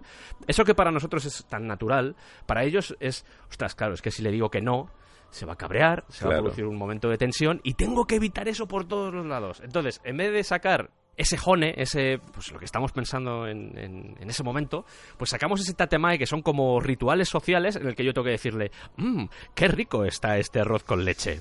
Sí. Pero fíjate hasta qué punto llega a ser esto complicado. Porque, eh, a ver, el honde es lo que de verdad piensas. En esta Sí. situación sería, qué malo está. Y en tu mente está flotando ese pensamiento, qué malo está, joder, qué asco. La manifestación es el tatemae. Pero el tatemae es el muro que pones delante, es decir, la fachada, lo que va a ver el La otro. fachada, sí. Y quieres poner cosas bonitas en, ese, en esa fachada porque quieres que se sienta bien. Entonces, en España yo creo que aquí diríamos, oye, si algún día te planteas eh, cocinar venenos, pues que sepas que tienes futuro. Porque esto, no sé si me quieres matar, yo te quiero un montón, que lo sepas, pero esto sabe a puta mierda. Quiero decir, y el otro se ríe, ¿no? Y luego lo prueba y le dices, pruébalo, coño, que verás que sabe a mierda, ¿no? Ese sería algo muy Sí. común. Y lo prueba y nos Sí. reímos y guajaja y, ta- y oye, te quiero un montón, te aprecio, me encanta, pero hoy las has cagado, joder, que me quieres ¿Qué es matar o que... Esta sería la forma en la que hablaríamos, ¿no? Y claro, esto no, no se puede hacer con un compañero japonés porque no lo va a entender. Y el tatemae, que es lo que muestras, en este caso sería, oye, me lo como, sabe muy mal, pero oye, de verdad que el esfuerzo, el esmero sabe bien, ¿no? Entonces saborea eso e ignora el sabor, es decir, que también lo está saboreando, ¿no? Pero de otra forma. Y el tatema es complejísimo porque la persona Sí. también que escucha me encanta y se los y ve cómo se lo come tiene también que interpretar que la forma en la que se lo está comiendo significa que no le gusta. Que no lo... Es que es complejísimo. Es decir, si yo te digo, me, tomo tres cucharadas y lo dejo Sí. ahí todo muy ordenado, esto puede ser un Sí. mensaje de, oye, Me lo como porque no quiero quedar mal contigo y tal, y que veas que yo aquí cumplo. Pero no me hagas comer más, cabrón, que esto sabe a mierda. Eso es lo que recibe el otro, ¿eh? Así que no os penséis que el tatema es una forma de engañar al otro. Y el otro pasa como ignorante sin saber realmente las intenciones. No, el tatemae es lo que los japoneses en toda su época de educación han sido entrenados sistemáticamente para interpretar los mensajes de amabilidad, simpatía, consideración y cariño, afecto como se exprese, para llegar al honne, que puede ser lo contrario, lo opuesto a lo que están viendo en el tatemae. Y esto es complejísimo. Muchos, por ejemplo, en España hay una conducta que es bastante perturbadora entre parejas y es no le respondo para parecer que estoy ocupado y que no parezca que estoy desesperado, ¿no? Esto en la, la población joven es común, ¿no? Esta conducta. Y lo de no le respondas cuando hay sobre todo un interés sexual, no respondas que va a pensar que estás desesperado. Bueno, es esta forma. Y el otro que sabe que estás a propósito retrasando el mensaje para parecer que eres más interesante y que estás ocupado o que haces el gesto de permita que permíteme que mire mi agenda, ¿no? Eso también para quedar bien. Pero el otro lo sabe, que te estás ahí bueno, que intentando quedar bien, ¿no? Eso es esa conducta es ocurre con mucha frecuencia en, Japón, quizá con demasiada frecuencia, pero no es única de Japón aunque entendemos por qué lo hacen, incluso en algunos momentos lo hemos hecho nosotros también, yo me incluyo, Sí. y tú seguro que también, a veces dices, oye, pues tampoco se puede ser tan directo, eh, a veces te puede dar la sensación de estar viviendo con una especie de mentira Mm. constante, porque no sabes realmente lo que están pensando y tienes que andar analizando si lo que te están diciendo es verdad o no, y eso cansa también bastante, eso agota. Cansa bastante. Uno entiende que el honne, lo que piensas y lo que muestras, el tatemae, es el lubricante perfecto de esta sociedad, pero uno se hace la pregunta, y bueno, ¿y si quiero decir lo que de verdad pienso? ¿Y, si, ¿Y cómo puedo saber que él lo que me está diciendo es lo que de verdad piensa? Claro. Porque esto ocurre en relaciones en lo más íntimo, ¿eh? Eh, Esto Sí. no penséis que es únicamente el trabajo, que es donde más aparece, pero en las relaciones más íntimas esto es Sí. constante. Y de verdad que uno se estresa, pero mucho porque le dice, pero sacudiendo, ¿no? Dime lo que piensas, pero que de verdad que esto es así, pero coño. ¡Dímelo! No quite tanto que me está un poco asustando, ¿eh? Y eso, eso choca cuando se lo dices en japonés, ¿no? Que es su idioma. O sea, no es que, Sí. no es que estés hablándole en otro idioma. Y tú dímelo, pero ¿qué piensas? ¿Pero de verdad te va a gustar?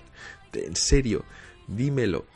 Eh, aquello de, si no te gusta, lo cambio. Eso Claro, es imposible claro. en Japón. Nunca te va a decir que no le gusta. Nunca. Vamos a poner una serie de ejemplos para que veáis muy clara la diferencia entre el Honey Tatemae. Imaginaos, habéis invitado a unos amigos a casa, es este ejemplo muy claro, y además voy a hacer una analogía con España, pero habéis invitado a vuestros amigos a casa, y se está haciendo tarde, y llega ese momento en el que decís, oye, estoy hasta, hasta las narices de que estén mis colegas aquí, a ver si se van ya, A su puta casa. y no les dices, oye, ¿os podéis ir ya a vuestra puñetera casa? No, les dices, es- eso sería el Honne, es decir, yo estoy pensando, el Honne sería, oye, eh, ¿por qué no os vais ya de aquí? Estoy cansado de veros Sí. la cara. Muchas gracias y hasta luego. ¿Cómo sería, por ejemplo, en Tatemae? En Tatemae sería como, eh, ¿os queréis quedar a cenar? Correcto. claro. Correcto. O podría ser, ¿te has fijado mi reloj? Qué bonito es. Sí, claro. Totalmente indirecto. O sea, es, es como. eh, o- y claro, eh, esa persona, ya sea porque está cogiendo el mensaje, porque eh, están acostumbrados a ese tipo de mensajes, dicen, vale, o sea que esto de que nos invita a cenar es porque, pues, eh, deberíamos irnos ya. Que a mí, por ejemplo, me lo dice un colega en España, a mí o cualquiera, o incluso me lo dice Kira, y yo digo, y yo pienso, me lo dice, oye, ¿os queréis quedar a cenar? Y digo, pues hombre, no tengo mucha gana, pero, pero vale, si estoy a gusto, ¿por qué no? ¿Sabes? Y te quedas, el japonés se te queda mirando como diciendo, ostras, esta mierda no funciona con ellos. Hay más ejemplos. Hemos hablado de la casa, que son tus amigos, que son el uchi. Quiero decir que no estamos hablando de, de extraños que están en tu casa y tienes que utilizar el hone y el tatemae para poder Sí. decírselo sin herirles. Pero es que en el trabajo es exactamente lo mismo. Hay jefes, por ejemplo, que están pensando, eh, pero ¿qué mierda has hecho, tío? Esto está mal. Es- no te das cuenta que esto está mal. Esto está, no lo has visto, no lo has visto que está mal. Pero claro, decirte eso, que hay algunos jefes japoneses que te lo dicen, pero Sí, lo dicen. Pero eh, si quieren utilizar eso sería el honne, lo que están pensando diciendo. Madre mía, te voy a partir la boca. Te voy a partir la boca. Pero usan el tatema y te dicen, bueno, no está mal, pero yo creo que le vamos a dar una vueltecita y yo creo que podemos mejorar esto. ¿Te parece? Sí, ¿Sabes? Y tú sí. te quedas como diciendo, claro.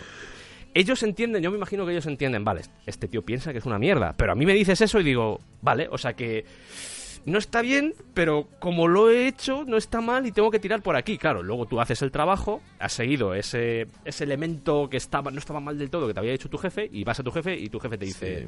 Pero ¿qué mierda es esta? Igual te vuelve a decir otra vez lo mismo. Bueno, de nuevo, eh, no está mal, pero creo que podrías haberlo hecho de otra forma, ¿sabes? Y tú Sí. al final no acabas nada. Incluso con, con un cliente, hay una anécdota que, que cuentan de Nixon, que esto ya es un poco... eh, seguramente esté un poco inventada, pero eh, estaba reunido con el presidente japonés, esto sucedió en los 70, y entonces estaban hablando de todas las importaciones textiles. Y hay un momento donde Nixon le pide ayuda al, al presidente japonés y el japonés le dice, vale, lo haremos lo mejor que podamos. Y, y, Nixon dice, pues fantástico, joder, es que esto así da gusto hablar contigo. Sí. Bueno, pues, pues en realidad no hizo nada el japonés, o sea, no hizo nada. Esto os digo que realmente no dijo eso, sino que simplemente dijo que bueno, que lo estudiarían, etcétera. Pero ha, ha corrido Sí. como esa, esa especie de leyenda urbana de Nixon con el japonés simplemente para evidenciar que a veces es complicado porque ellos te dicen, no, no, lo voy a hacer lo mejor que pueda. Y tú dices, ah, vale, guay, guay. Sí. Y luego no lo hacen. Y te, y te quedas como mirándoles como diciendo, ¿por qué me has dicho que lo vas a hacer lo mejor que puedas? Porque decirte, oye, no. Era demasiado violento. Entonces, eso sería Honne. Están pensando, no lo voy a hacer. O sea, vamos, Sí. o sea, me puedes decir lo que quieras, pero yo no voy a hacer eso. Pero el Tatemae les lleva a decir, oye, no, no, eh, lo haré lo mejor que pueda. Y no lo vas a hacer, tío. Sí. No lo vas a Es hacer. muy difícil cuando uno interpreta las noticias precisamente eso, ¿no? Eh, una de las cosas de las que uno se da cuenta cuando escucha analistas y políticos japoneses hablando y comentando noticias es que hablan normalmente de la cola del zorro. Eh, y aquí el zorro es ese animal que es capaz de engañar a los demás, muy astuto, como ocurre también en la cultura occidental, que identificamos el zorro como alguien muy astuto, un animal muy astuto, y la capacidad que tiene para engañar, pero siempre se le ve la cola, siempre se le ve el plumero. Entonces eh, los analistas eh, hacen mucho hincapié en esto. Ha dicho esto, pero en qué, querría decir, ¿no? Es decir, ¿qué, qué había detrás de eso. Esto lo ha dicho claramente porque era esto otro lo que estaba ocurriendo detrás, ¿no? Y eso ocupa muchos espacios de, de debate y comentarios y, y política precisamente sobre interpretar lo que quiere decir. O sea, que dan por sentado que lo que ha dicho no es lo que es. Eh, ya parten con esa premisa. Lo que ha dicho no es lo que es. Entonces, ¿qué ha dicho? ¿Qué es? ¿Qué es eso? Pues todos dando sus interpretaciones porque lo que ha dicho no es lo que es. Y es muy curioso. Es, es, es, es divertidísimo. ¿no? Qué agobio, Porque por Dios. Uno empieza como a pensar y a lucubrar y hacer sus teorías de Anunnakis por detrás o reptilianos por allí. Da mucho que pensar todo lo que hacen, ¿no? Y eso también es divertido, es muy estratega. Pero cansa con el tiempo, que es lo que hemos hablado antes, ¿no?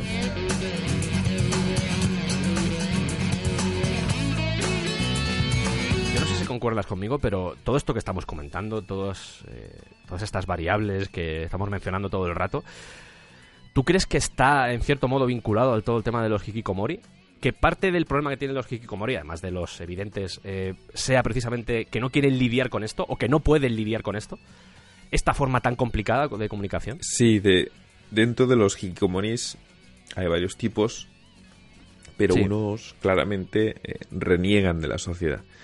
Y han escrito libros, lo digo porque que no piense nuestra audiencia que estamos hablando aquí de lo que creemos. No, esta gente escribe libros desde su casa y los publica en Amazon porque no van a pasar por una editorial, no quieren hablar con la gente, obviamente, lo publican todo de forma digital y lo expresan claramente que reniegan de los valores que les intentan inculcar y todo esto del matrimonio, el trabajo, la fidelidad, obediencia, el uchi, el soto, el honne, el tatemae, les resbala tanto que la forma en la que protestan es precisamente eso, no participando para nada, recluyéndose absolutamente en su casa o no tienen por qué estar todo el día en casa, también salen a la calle, pero no interactúan con nadie, no quieren saber nada de toda esa, toda esa práctica social que les han intentado inculcar, no les gusta, pero sí, está vinculado con eso. y también con la falta de poner soluciones. Porque cuando tenemos a alguien Mm. que se recluye, eh, claro, ¿quién pone soluciones a esto? Es decir, eh, para armonizar, para ya seguir llevándose bien con los demás, pues hay que tapar la mierda. Y las familias optan por no dar a conocer que tienen en casa este tipo de individuos o problemas. Y entonces de cara al público queda muy bien y se ve todo muy bonito, pero viven con esto que no intentan darle solución. Así que tenemos ahí dos problemas, ¿no? Uno, los que reniegan y luego los otros que no ayudan, o al menos no lo intentan para no quedar tan mal con los demás.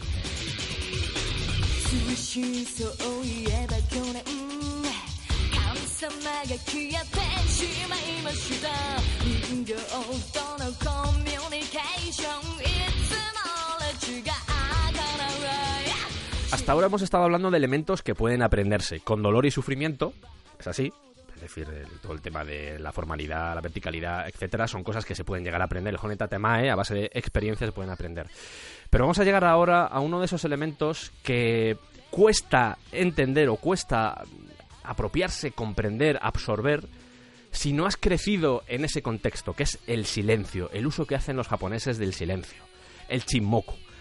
Y para entender el chinmoku, eh, hay que centrarse en esa visión que tiene el budismo del silencio, porque para el budismo la verdad, la verdad de un mensaje, la verdad de un ser humano, está localizada en el corazón o el vientre. Sí. Y todos los elementos como por ejemplo las palabras, la boca, los ojos, juegan con la mentira. Mm. Y aquí ya empezamos con la parte complicada, porque dices, vale, me estás diciendo que la verdad está en el corazón o en el vientre. Y me estás diciendo que la mentira es el resto de cosas. Entonces, ¿cómo sé que me están mintiendo o me están diciendo la verdad? Y aquí empezamos ya con esa parte complicada, con el, el uso del silencio que hacen los japoneses, que para ellos es algo natural, para ellos es algo... es una forma de indicar estados de ánimo y que para nosotros es un elemento de tensión. Volvemos a lo de antes. Para los japoneses, ese silencio es una forma de indicar la verdad, porque no está mediando ningún otro medio, es corazón a corazón.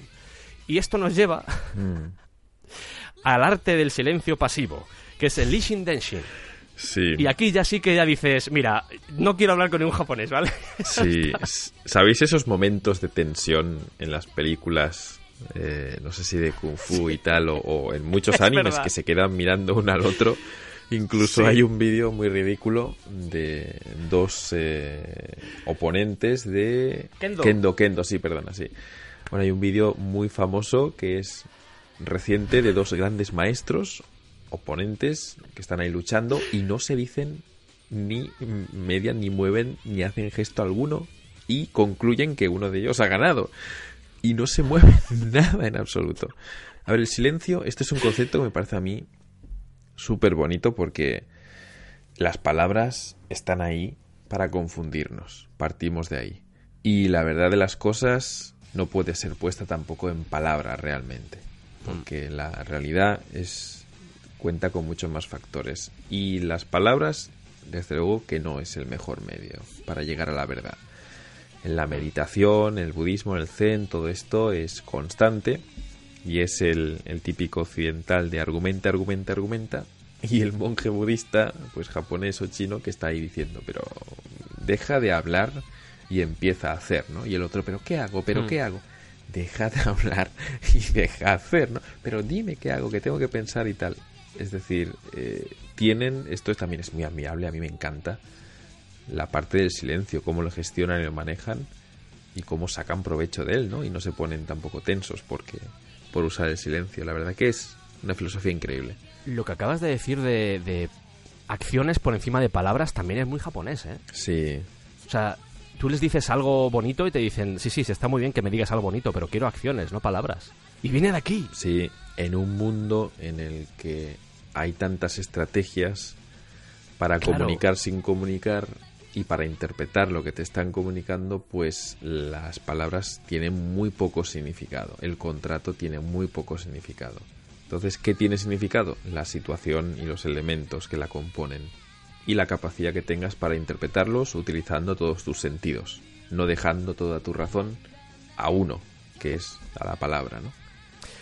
Yo he definido el, el listening dancing como el, el silencio pasivo y sé que en muchos libros se me le menciona como el silencio activo. Mm, Pero para mí el silencio activo es el haragei. Y vamos a ver ahora la diferencia entre ambos porque, porque es bastante importante. Eh, el listening dancing es algo que forma parte de la cultura japonesa y es una cosa que le sale de forma natural porque lo han aprendido así desde pequeños. Por eso nos cuesta tanto a nosotros, a los occidentales, verlo o entenderlo.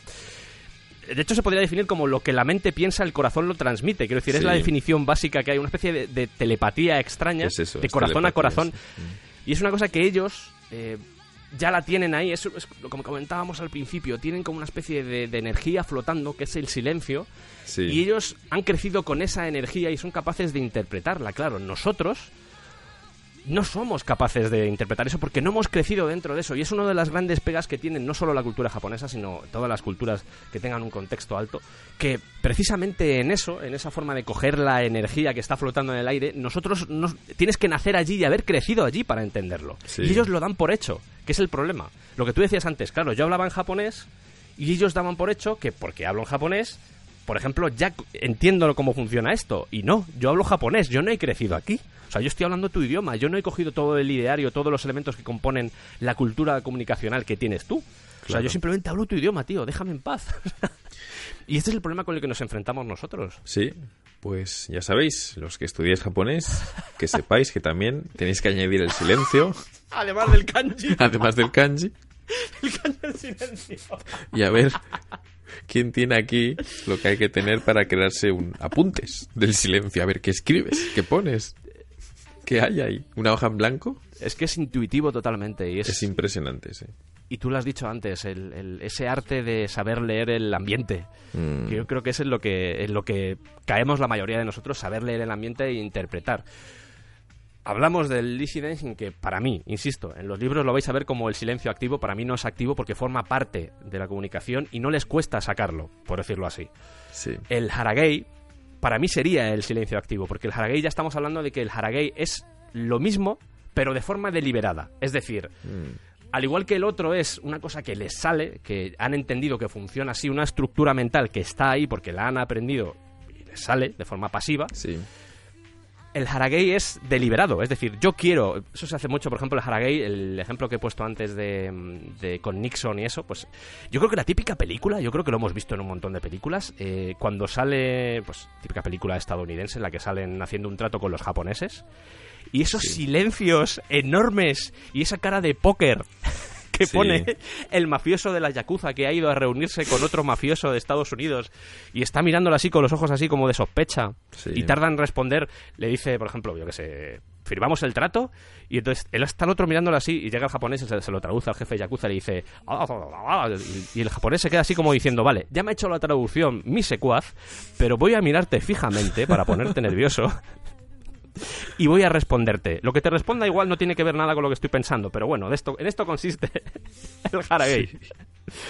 Para que veáis la cantidad de información que nos perdemos a pesar de estar viendo la misma película, ¿no? La misma escena, el mismo lugar, el mismo trabajo. Un- ellos lo viven con una intensidad increíble, están con sus sentidos captando información constantemente, mientras que nosotros nos relajamos en cuanto dejan de haber, deja de haber palabras en el ambiente, ¿no? Hmm, Se esfuerzan muchísimo por utilizar todos los sentidos. Que es muy duro esto, ¿eh? Sí, es muy duro. Es muy duro esto a diario. A diario es muy duro. Y, y, y tú llevas 11 años allí, pero eh, es que para toda la gente que vive allí o, o tiene contactos con japoneses, ostras, es que es muy complicado vivir en, en- en- en ese mundo irreal, porque al final entras en una especie de mundo irreal y dices, ostras, es que no, no- no sé nada. O sea, no, estoy hablando contigo y es como si no estuviera hablando realmente porque no sé lo que me estás diciendo. No entiendo nada. Es muy complicado. Es muy complicado. Muy complicado cuando estás con tu pareja japonesa o tus amigos Sí. más íntimos y ves cómo se comunican con los demás y tú empiezas a entenderles, ¿no? Por qué están haciendo lo que hacen, pero no lo dicen claramente, pero nos entendemos, estamos conectados. Uno uf, empieza a estresarse bastante. ¿eh? ¿Cómo les vas a pedir que se expresen directamente si va en contra de su forma de ser? Si va en contra de su filosofía. ¿Cómo le puedes pedir, no? Es como si te pidiera yo a ti que te clavaras pues el puñal, ¿no? En lugar de encarárselo al otro que te lo eh, a- que te apuñalaras, tú me dirías, pero estás tonto, yo nunca haría eso, es es contraproducente, esto me hace daño. Mm. Bueno, pues así se sienten cuando tú les pides que sean claros, que rompan el silencio, que lo interpreten de otra forma, que dejen de comunicarse con esos gestos y tal, que sean claros, les estás pidiendo que se dañen. Y eso, pues, ¿cómo convives con eso, no? Con Hmm. cosas que son opuestas, o sea, es el, el blanco y el negro, no sé, el rojo y el azul, o yo qué sé. Increíble, ¿no? Sé que eh, no hace falta pensar tanto para vivir en Japón. Quiero decir que, que Sí, sí, sí, obviamente. puedes es, vivir relajado porque el hecho de que te ignoren o, formen estos grupos o no quieran interactuar tanto también te libera de tener que socializar con los demás. Y eso es una de las cosas que encontramos aquí los extranjeros. Nos sentimos muy cómodos porque podemos hacer lo que queramos, siempre y cuando legalmente se te permita hacerlo por el tema de residencias y tal y visados.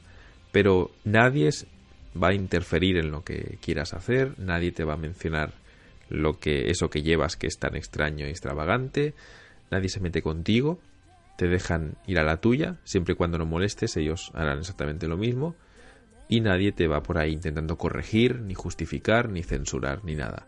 La verdad que te sientes muy, pero que muy libre. Cuando intentas integrarte y crear esos vínculos de amistad o de, de afecto con ellos, entonces te encuentras con todo esto y viene el desgaste. Pero la mayoría de extranjeros viviendo en Japón viven pues a la suya y lo pueden hacer. Lo pueden hacer.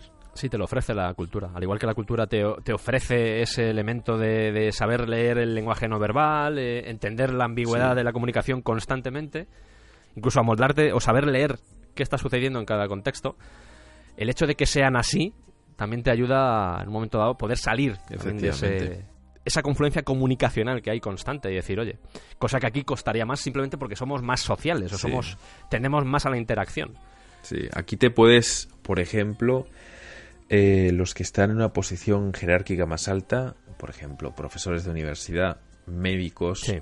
estos son mm, personas que no saben comunicarse, porque no necesitan hacerlo. Qué curioso. El contexto en ellos les, les adjudica tanto significado y la gente les trata de una forma tan considerada que te encuentras con ese médico que no te mira nunca a los ojos, que supuestamente es un cerebrito y que es el mejor de todos, pero que no sabe hablar, eh, no te mira, eh, no interactúa nada, cero. Es, es de verdad sorprendente y da mucho miedo cuando vas al médico aquí, porque cuanto mejor se supone que es, peor se comunica contigo, porque parece que no ha tenido que aprender a comunicarse con nadie, ya que todos le trataban como el que estaba por encima, ¿no? Y sorprende cómo los que están en mayor posición no son más hábiles hablando, sino que son más torpes. Y los que están por debajo son los que tienen que preocuparse de saber su posición y de saber entenderse con los que están arriba sin ofenderles y armonizando al máximo. Hmm, El hecho de que tu estatus determine cómo vas a desarrollar tu comunicación y cómo te va a tratar el resto, y que eso haga que no puedas desarrollar tus eh, habilidades sociales, Sí. tiene un componente triste ahí, ¿eh? Sí, la verdad. Tiene un componente muy triste. la Además, me acabas de decir trabajos que, que requieren esas habilidades sociales. Sí. Bueno, supuestamente no. Al menos como se entiende aquí. Yo sé que entendemos nosotros que un profesor tiene que ser como más simpático, muy amable, abierto, sociable o interactuar con la gente, saber llevar a la gente, ¿no? Eh, y que un médico también. Pero no cómo se define la profesión aquí en Japón. No, no hace falta interactuar. Un mínimo de inteligencia emocional, tal vez, ¿sabes? No sé. un- En Japón no hace falta, no hace falta. Cuando vayáis al médico en Japón, quiero decir, tenéis la experiencia vosotros, os daréis cuenta de lo que estoy diciendo. Las visitas durarán entre uno y dos minutos y no te mirarán a los ojos. Nada, nada, cero. Ni siquiera te se girarán. Es decir, puede que estén toda la sesión mirando la pantalla, que la pantalla puede que esté en el lado opuesto, ¿eh? O sea, que te está dando la espalda. Pero él no ve la necesidad de girarse. X vídeos tiene puesto ahí la consulta.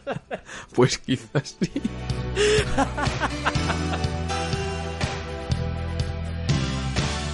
Ha sido un rato agradable eh, charlando sobre una sociedad que nos apasiona, que nos gusta, que yo creo que amamos. Eh, Kira pues ha tenido sus experiencias negativas e insisto, a pesar de eso, a pesar de haber tenido sus experiencias negativas, eh, sigue con el mismo cariño y con la misma con el mismo ansia por entender y por comprender por qué ellos actúan como actúan. Hay una frase que suelen decir los japoneses sobre todo los japoneses que viajan fuera, yo a mí me lo han dicho, japoneses que viajan fuera, que no tienen nada que ver. Eso es algo muy interesante también que podríamos comentar en, en futuros programas. Si esta colaboración se repite, que yo espero que sí, Kira, yo espero que te lo hayas pasado bien. Sí, me pasa muy bien, sí. Algo que me dijeron que es, no, no, no, yo no controlo lo que digo por mí, sino que lo controlo por ti. Yo creo que eso define, define todo este programa. O sea, es, es, es eso. Y es una cultura que, sí, muchas veces eh, el Japan Dream, el Japan, el Cool Japan, como ha dicho antes Kira, pues eh, está presente ahí en nuestro imaginario y hoy en día se está explotando mucho, pero eh, a veces se deja de lado todos esos elementos pues que conforman una cultura, porque una cultura, lo he dicho ya varias veces, pero no es simplemente o no son solo esos elementos tangibles, como pueden ser las figuritas de anime, eh, One Piece, etcétera, etcétera, sino ese tipo de cosas. A mí, de hecho, yo creo que en eso coincidimos también porque nos gusta la antropología. A mí eh, el hecho de saber y entender por qué una cultura se comporta como se comporta, yo creo que el lenguaje en este caso, el lenguaje japonés, evidencia bastante por qué los japoneses se comportan así. O sea, hay una unión entre su identidad y el lenguaje. Yo creo que es, es- eso es impepinable.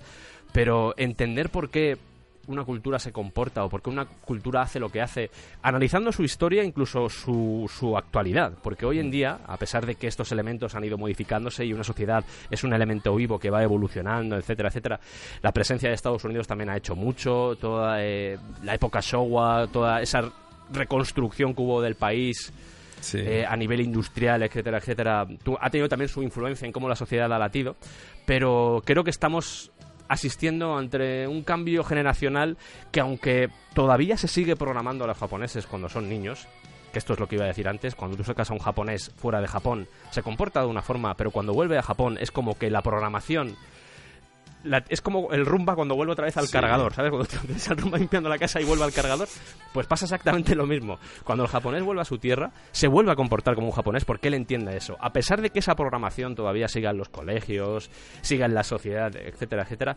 sí yo creo que, y tú creo que lo estás viendo más claro desde allí, sí se están empezando a ver ciertas grietas. Sí. Por eso decimos que no hay que generalizar en- cuando hablamos de sociedades, pero sí se están empezando a ver ciertas grietas en su comportamiento y yo creo que en el momento en el que se abran, eh, abran sus puertas, porque hay que decir que todavía están relativamente aislados, a pesar de todo el turismo que llega, a pesar de la inmigración que tienen, no es una inmigración masiva como puede haber en otros países, Sí.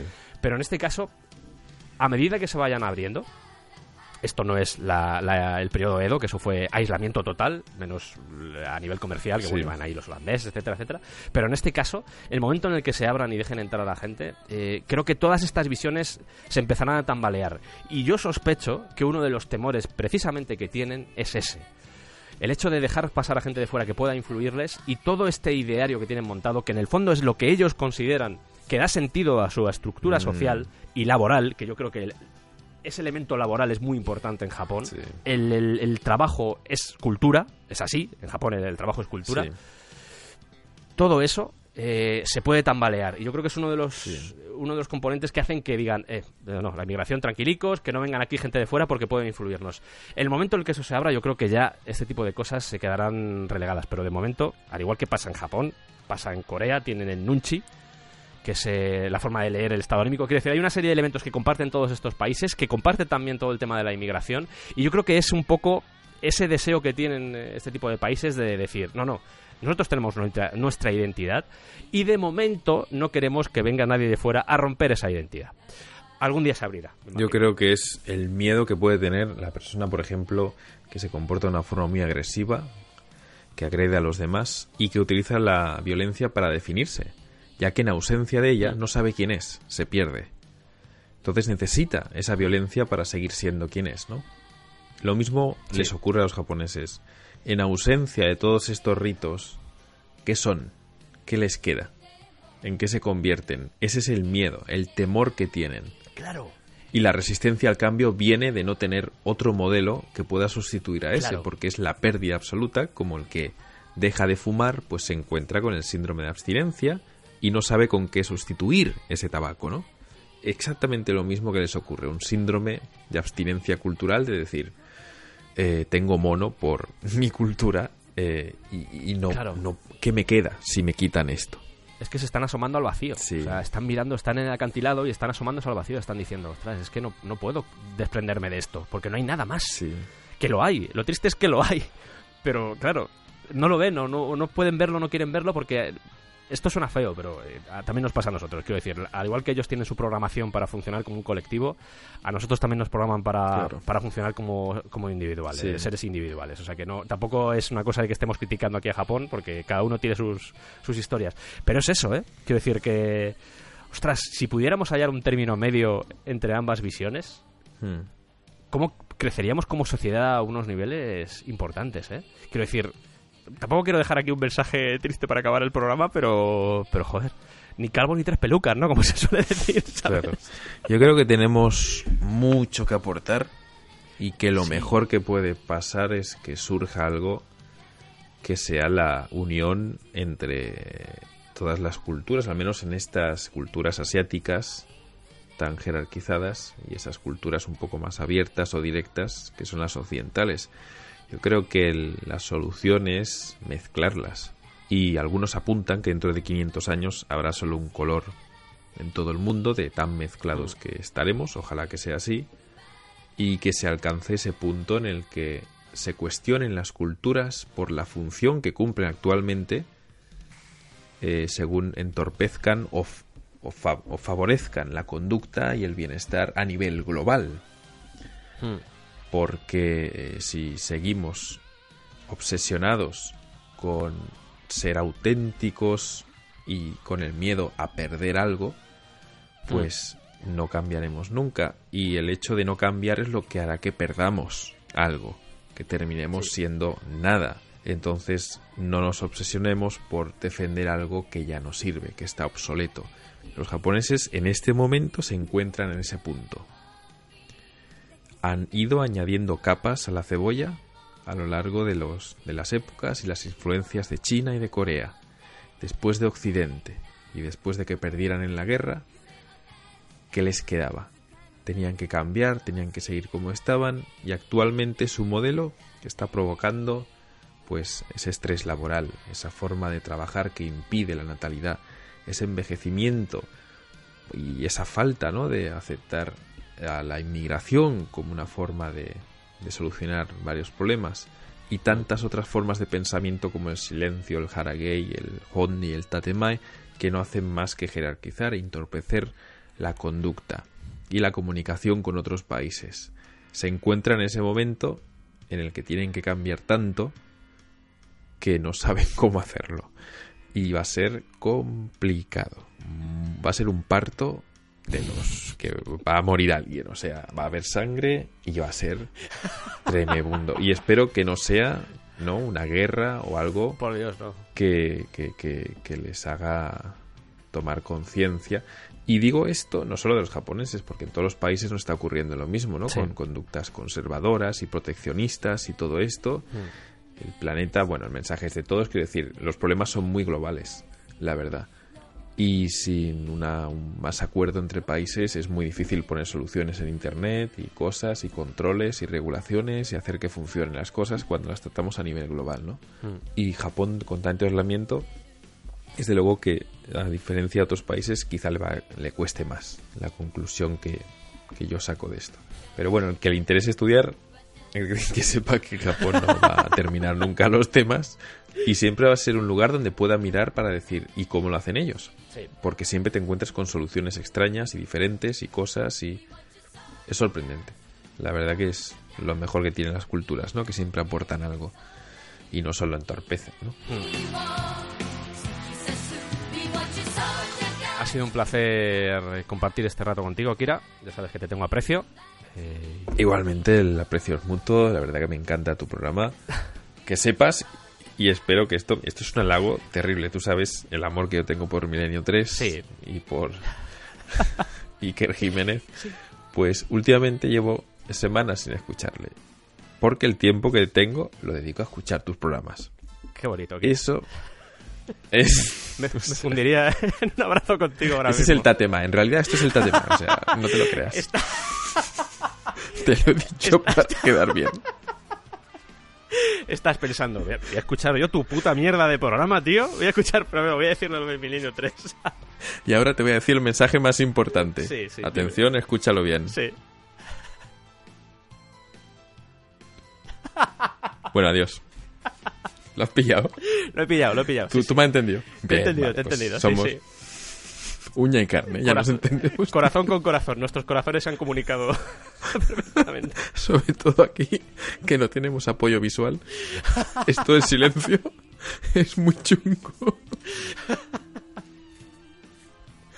Sí. Ay, Bueno, un placer Muchas gracias, haber Kira. estado aquí compartiendo eh, tertulia y debatiendo sobre temas tan tan tan interesantes que podríamos estar, como podéis imaginar, no sé, no, no horas, ni días, ni meses, no, años aquí. Nos moriríamos por desnutrición delante del micro, ¿eh? Y desde luego que estaríamos aquí hablando. Y con barbas a los Santiago Vázquez, quiero decir que... A ver si en ese plan.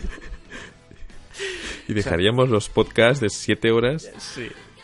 de ese señor en ridículo. Quiero decir, nuevo récord Guinness, aquí lo tenemos. Un placer, la verdad.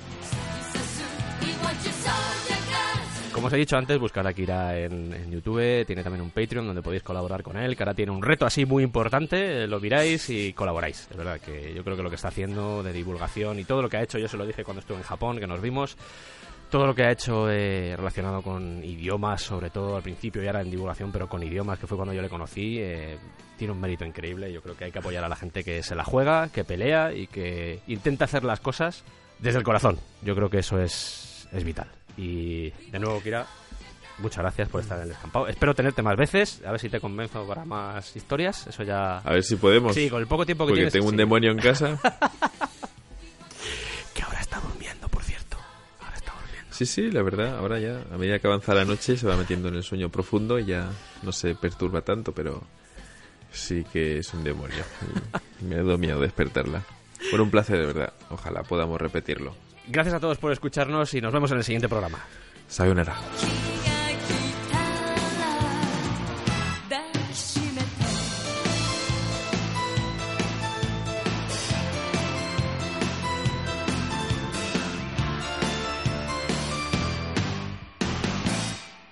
Pues parece ser por lo visto que al final pues, eh, pues no he podido hacer mi intervención, yo me la había preparado, pero pues nada, pues aquí estamos eh, con la peluca.